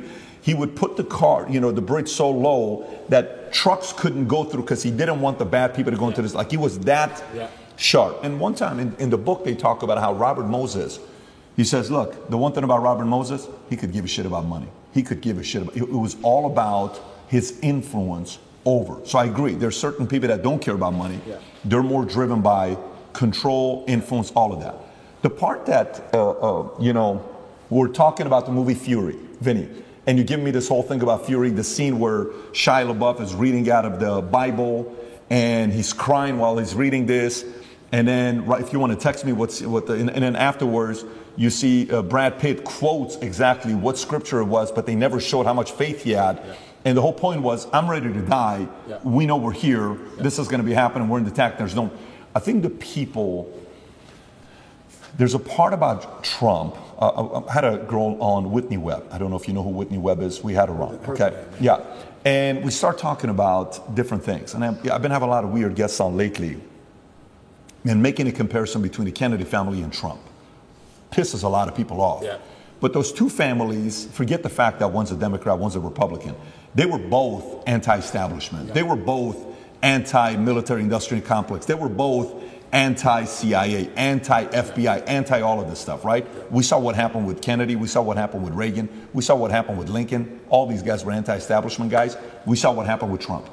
The part about Trump that, you know, made the other side uncomfortable is okay, we can kill the guy. That's been the strategy for a long time. You can't really do it today as much because they fear one thing that they're the most jealous and envy. You know what that is? They don't want, they do not want to build a martyr. Yes. They fear building a martyr Yeah. because that's the ultimate Yeah. high that they want to get. They do not want to build a martyr, right? So, okay, we're going to humiliate the crap out of you. We're going to embarrass the crap out of you. We're going to publicly try to do this. We're going to come in between you and your kids. Yep. Uh, You know, uh, uh, we're going to go get your daughter to be more Yep. LGBT. We're going to get her to be on this side, and we're going to pin this. That's the strategy. We're going to put the, the break the entire family apart, right? And he still stands up there. Yeah. And, and to them, it's like, what the hell do we need to do Yeah. for you to, you know, just sit down and be quiet, not willing to do it? That's right. Do you think, again, going back to it, more of those types of men and women who are misunderstood and complicated stories, they, they're not perfect, far from it. Yeah. More of those guys are the ones that are saying, yeah, it's just not going to happen on my watch, man. And that's what we need. And the, the, by the very nature of being the kind of person who's principled enough to risk his own personal situation in life, if you have principles that strong, you're going to be disliked by some people. You're never going to have a person who is principled enough to take risk to his public detriment for the good of what he believes in, who's liked by everybody. That, that's a logic fail, right? Because he has principles which are hard lines, and people exist across the entire spectrum. So there's going to be people who exist outside of those lines. That's what I liked about Trump. He's not perfect, of course not, but he says what he means, he means what he says. I actually disagree with him on many things. But he says what he means, he means what he says, and that's what they're afraid of. They're afraid of a man who says what he means and means what he says because he can't be bought, because he's principled. He can't be bought. Even now, me, if they were to come to me with $100 million and say, we'll sponsor you with this company, it's $100 million, you just have to shut up, I'd say, no, I don't want your money. I don't want the money. I don't need money. There's nothing else to buy. I bought everything. I don't need it. I, my principle's worth more. So, and that's what they're afraid of. They're afraid of principles, and it goes back to the original point. They're trying to remove all of our morality, all of our baseline understanding of things. Connect is an application which allows you to take a minute to connect with influencers from all around the world. My name is Andrew Tate, and I'm available to speak directly to you on Minnect. That's, that's how they ins- inject you with the slave mind. That's exactly what it is. And you're right. History has always been that way. And now it's under conscious assault. I've never said this before. I've never even thought this before. This is a brand new thought for me. But I would like to think in times of old, in history, perhaps everybody was the same. Everybody was principled. Everybody had parameters, but they were different parameters. Perhaps they were competing ideas. But I think in the modern world, it's not so much competing parameters. It's just people who believe in things. And people who don't believe in anything besides what they're fucking told that changes every day. There's, you have the empty brains, the, the slave minds, and the people who actually stand up for something. And the Free slave thinkers. and the free thinkers. But the slave minds, you can't say, well, they believe in a different ideology because they don't. They believe in what they're told to believe in on that particular day. It changes. They don't have any true core belief. They just repeat. I talk about the matrix all the time, and people say, Why did you choose that terminology? And I chose that terminology because it is perfectly accurate in describing exactly what is happening. The matrix is a computer program which is designed to control your mind so that your body can be used to power the machines. That's exactly what happens when they make you watch the news to control your minds. You continue to use your body to work some garbage job and suffer from inflation and power the machines. The machines being soulless people who are in charge of the world. But there's also a million other different ways you can compare the Matrix to the real world. In the Matrix, they say anybody can become an agent at any time. If their mind is not unplugged, they become an agent. If their mind is not freed, they turn into an agent. You can see that in real life. Mention COVID to an NPC. Mention Trump to an NPC. You can sit and have a perfectly cordial, normal conversation with somebody for an hour. and be fine. And you can mention one of the particular subjects, Mm. which they are programmed to hate by the Matrix itself, and they will turn into an agent in real time. And you will see them now start to genuinely, emotionally dislike you as a person. They were your friend for an hour. Yeah. Now they hate you. They will turn into an agent. COVID was perfect. I would sit with people and we'd all be friends until I mentioned that COVID's garbage. And they now they're an agent. What do you mean COVID's garbage? My friend's grandma was 99 and she got sick. okay, sorry. That doesn't change my view. And they change. And, and the Matrix is actually a perfect, absolute explanation of what's happening. And, and Morpheus says it if your mind's not freed, you can be one of them. And that's what's happening. And this is why we have, we don't have competing sets of parameters which are trying to argue about which is the best way to run the world. We have people with parameters who believe in family and love and God and tradition and taking care of yourself and taking care of others. There's people with moral standard and there's people with none. Zero. Empty vessels, agents who are programmed on any given day of whether, what they're supposed to care about. These people can't tell me they care about things. That's what's most annoying about my position because it's absolutely and utterly weaponized virtue they use against me. The people who hate me hate me because, one, I, I truly believe, and I know this is arrogant to say, but I feel like I have to say it. There's huge, there's definitely a massive jealousy implement. If I wasn't so tall and rich and good looking, it wouldn't be happening. They don't fucking like me. They don't like me because I remind them of the jock at school that took their girl. That's part of it, right? They don't like me personally. So they can't, they try, it's true. So they try and find an attack vector. And what happens when you have somebody who's monumentally successful across all realms of human endeavor? The only way you can attack them is by calling them a bad person. They can't, can't call me stupid. They can't call me ugly. Can't call me broke. Can't call me weak. Can't, they can't call me any of these things. So how do we attack this guy? Well, he's a bad person. How do you call someone a bad person? You weaponize virtue. None of the people, none, who are pretending to give a shit about women and that I'm bad to protect women have any interest in protecting women. None of these people think I better become physically strong to protect women. None of, none of them even believe in protecting a woman in a physical scenario. None of them even believe in protecting their family. None of them have any, none of them donate to any charities that involve women, nothing. They're just taking the virtue and weaponizing it and attacking me with it. Me as a person who donates $25 million a year to charity to feed both male and female children. Me as a person who believes I have a responsibility to be physically capable so that any woman I'm walking down the street with is safe. I do more for women than any of these clowns would ever do. But they're just weaponizing virtue and attacking me with it. It's not even genuine virtue. That's what's so upsetting about it. These people, the matrix minded people, have so few parameters and so few virtue. Whenever there's virtue inside of them, it's only so they can take it, weaponize it, and fire at you. They don't give a shit about any of the issues they talk about. They don't care about race, they don't care about women, they don't care about gays, none of it. They take it, they put it in a bullet, and they shoot it at the people they don't like. It's all fake. All of it. When you were when you were talking about this, um, I wrote all these things down that we're talking about: principled virtues, God, parents, true believers, fighters, traditions.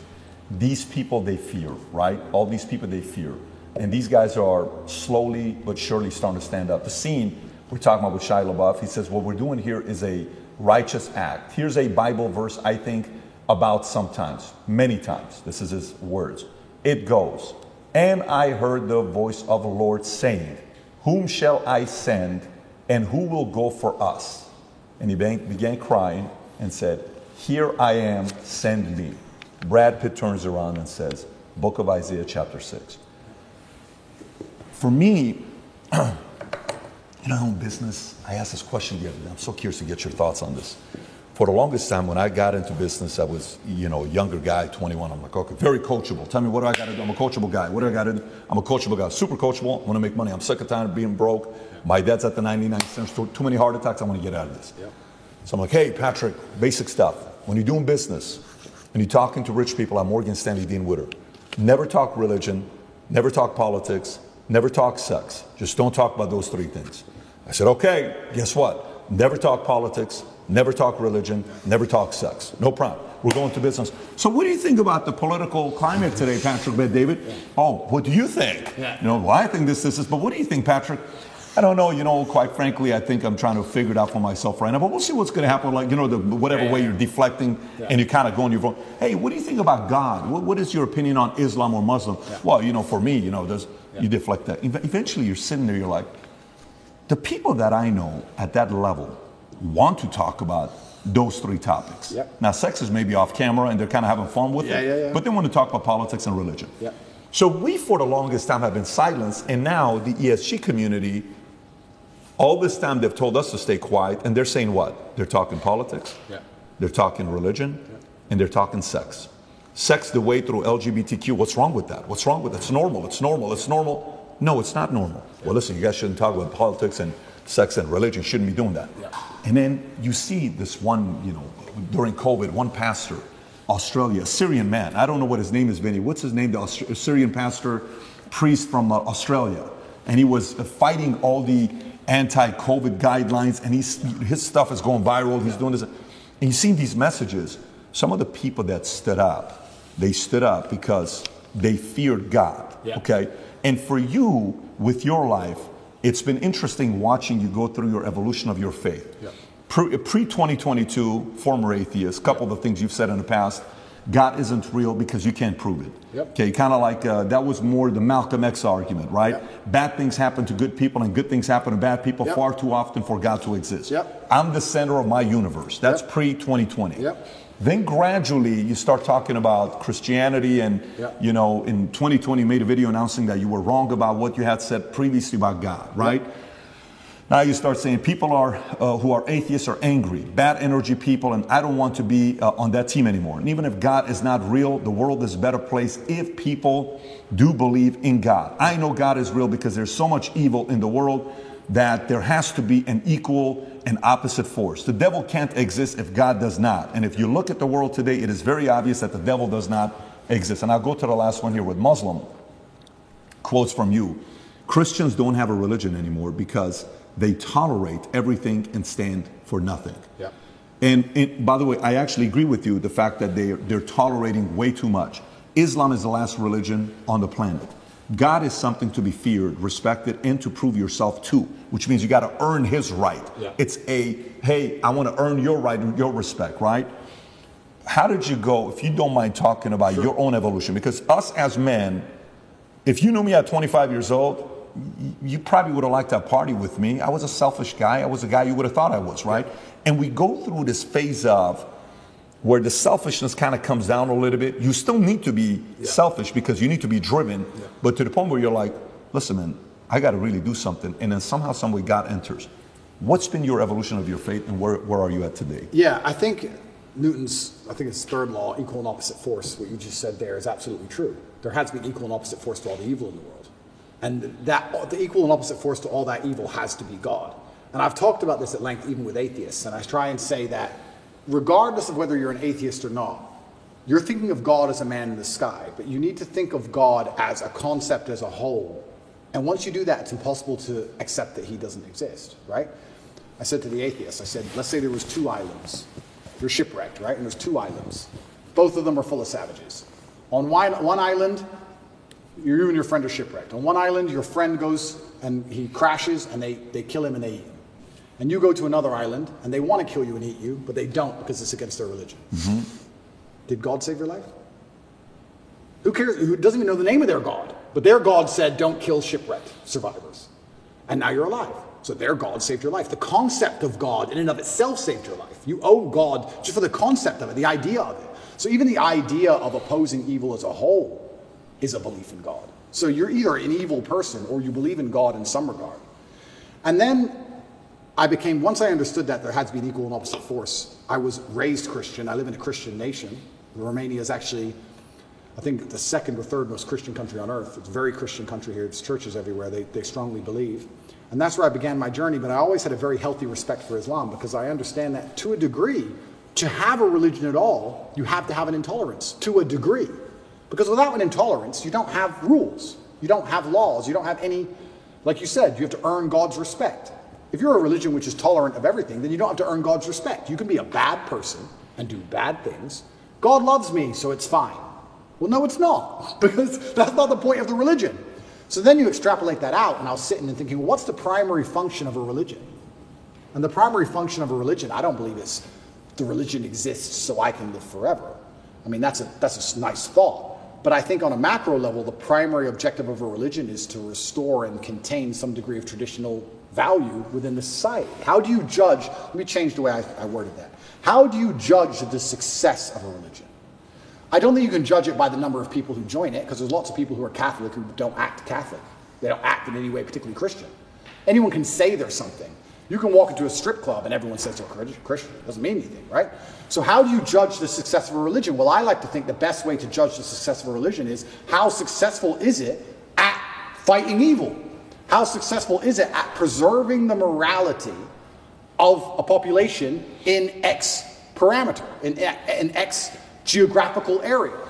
So when you look at it from that way, you can't say that Islam isn't the most successful religion on earth. It's the most successful in regards to opposing evil. It's the most successful in regards to opposing its differing viewpoints. It's the most successful in regards to having people act within the, the limits and the confines of what it finds to be moral and good to God. It's the most adhered to. It's the most feared. It's the most respected in most forms. And then also, I'd like to think. I, I would say it's the most feared. Yeah, it's the most feared. But what is respect without fear? Do, do we respect men we don't fear? If there's a man who could do absolutely nothing to you on any level at all, you might be nice to him, sure, because we're not bad people. But would you really respect him? If you could take his chick in front of his face, set his car on fire, and he wouldn't do a thing, you wouldn't respect him. You might be nice to him because we're not bullies, but you wouldn't respect him. Respect and fear are linked. They're not always the same thing, and you can, you can maybe have fear without respect, but it's very hard to have respect without fear. And also, I, I, I heard someone say once that we see the world as we see ourselves. If you're a thief, you think everyone's a thief. If you're a liar, you think everyone's a liar. And I, I kind of agree with that. I understood that. I also like to think we see religion as we see ourselves. I like to see myself as a person whose respect you have to earn. I like to see myself as a person who has strong, rigid boundaries. I like to see myself as a person who will stand up and say, no, that's wrong. I like to see myself as a person who's not afraid of being shamed by whatever community for saying, I don't agree with that particular ideal. I like seeing myself that way. So if I'm going to see myself that way, then I'm going to naturally align with a religion that operates within that form. So when I say Islam is the last religion on earth, I say it because it seems to be the only one who will stand up and say, no, we don't care. No, that's not what the book says. No. I was raised Christian, and, and Muslims as a whole, we have no problems with Christians. None at all. I don't want anyone to think I'm anti Christian, like I dislike Christians. We don't have a problem with Christians. We believe in a lot of the same things. We believe in Jesus. We put more respect on the name of Jesus than most Christians do. I just don't like the idea of people saying they're a Christian and saying, but because I'm a Christian, I can do whatever I want and throw all the rules away and none of it matters. Because once you have that level of tolerance, you no longer have a religion. Islam seems to be the last religion left with parameters. If you don't have parameters, you don't have a religion at all. So the closer I found myself to God, the closer I, I found myself to Islam. That's just how it ended. And Andrew, speaking of fear, one could argue that Islam these days, certainly in the last 20 years with the war on terror, they've also been the most vilified. Absolutely. Right? So, you know, everything that we've seen happen with extremism yeah. and everything that's going on all over the world, how are you grappling with that? You've been a Christian yeah. for, for years now, Islam, everything. And, and you know what's, you know what, that's such an interesting question because when I was younger, especially when I was an atheist, I would, I would sit and I'd sit and think, people are really doing terror attacks and, and, doing all this crazy stuff because you know they're upset over a cartoon. That's so stupid. And I, nobody should kill. Mm-hmm. Nobody should kill. Anybody. Charlie Hebdo. Everything. Yeah. Nobody should yeah. kill anybody. Nobody should kill anybody. I'll make that very clear. But also, part of me is now saying, why would you want to insult the prophet for billions of people? Why would you want to do that? I'm not saying you. I'm not even. I don't even want to make the argument against free speech. I'm not even saying you couldn't be allowed to. This is a sensitive subject. I'm mm-hmm. just saying what kind of person wakes up and thinks, I want to do that? I, I don't know. I just don't think that's a healthy mindset. Like when I see these Satanists, and they're, especially in America, and they're doing, let's keep it on Christianity, these Satanists, and they're dressing up Jesus as gay and all this stuff, like, that's not done in any kind of good faith. There's no good reason to do that. That's done with genuinely malicious mm-hmm. intention. And what kind of people want to do that? And then the answer by extension is I thought America was a Christian country. So how can you have a Christian country where the, the prophets of the religion are mocked to the highest possible levels within the confines of the country and, and it's promoted? Is that a Christian country? Doesn't seem like a Christian country to me. I don't think the same thing would happen with Islam in Saudi Arabia. I can't imagine that happening. So, how can you say we're a Christian country, but everyone's mocking our God on the streets? Ha ha ha it's, it's on Netflix, ha ha ha. That's not a Christian country to me. So if you're not a Christian country, then where's the religion? Where, the religion's supposed to enforce certain boundaries. You're supposed to at least show it respect, mm-hmm. you know? And it's also kind of interesting because in Christian countries, there's more respect for Islam than there is for Christianity. in a Christian country. Name one. They still don't do it with the Islamic Prophet. Why do you think that is? It's too much smoke. It's just not worth the heat. Because people believe. And I'm not advocating for violence on any level. I'm saying that even these degenerates who are trying to destroy people's belief in God, like we've discussed earlier, because they don't want you to have any baseline morality. If you believe in God, there are commandments, yes and no. That baseline morality prevents you being an absolute slave. So they're trying to destroy it. But even those degenerates who are trying to mock and disgrace God understand there's a point where it just backfires and, ooh, this is smoke. And they don't want the smoke. And shouldn't God be feared? I'm scared of God. It's the only thing I fear. I fear God. They can put me in jail. I know I'm telling the truth. God's on my side. I fear God. So God should be feared. So once again, does anybody fear the Christian God? I haven't seen anybody scared of him in a long time.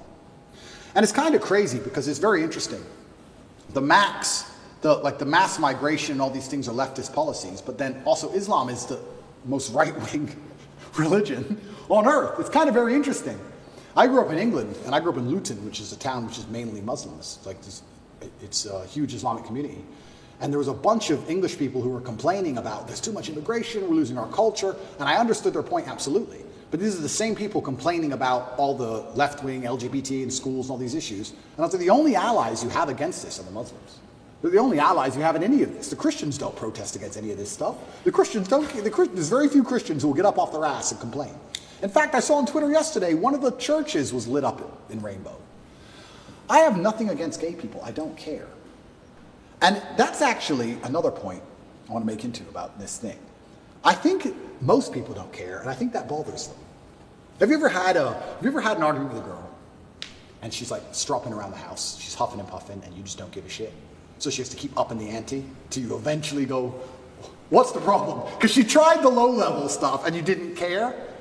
I kind of feel like this has a remnants of that. I'm gay, cool. I want to get married. Fine. I want to wave my dick in your kid's face. Whoa, whoa, whoa, whoa, whoa. it's like, whoa, whoa, whoa, whoa. I feel like they're like they, they tried to annoy us, and we're like, we don't give a shit. Do whatever you want. Be a person. We don't What a care. point. And now they're like, okay, well, we have to get to a limit where they have to react. We want attention now. We want them to care about. What's the right move on that? Well, that's and that's the point. You know, it's it's difficult because there comes a point where you simply have to address it, and So now you have to oppose it. And this is sorry, sorry, sorry to interrupt you, but this is why they're so careful and so clever with what they do. They package it all together. LGBTQ. I would argue. I don't know what Q is. Firstly, sorry, I don't know what Q is. Questioning. Q. All right. LG. I would argue that G and T are very different things Beyond. a gay man and a, someone who's chopped the dick off are very different things. So they package it all together. So now, because the, 'cause the spectrum of your enemy is so large, you have people who are complete fully this way. Mm-hmm. You have people who we accept and are normal in society. We have no problem with gay people. And they put it all together. You're an enemy of all these people. And they complicate the argument and they mix it all together. And now you're a bigot. And really, you just want your kids to be left alone. Really, you just want to leave the children alone. Of course. all you want to do is leave your kids alone. And then it's like, okay, I'm now raising children. I have more children than most people would believe. How do I protect my children from this insanity?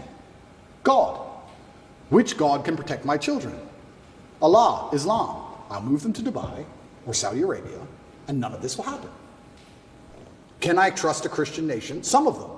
Romania is a Christian nation, and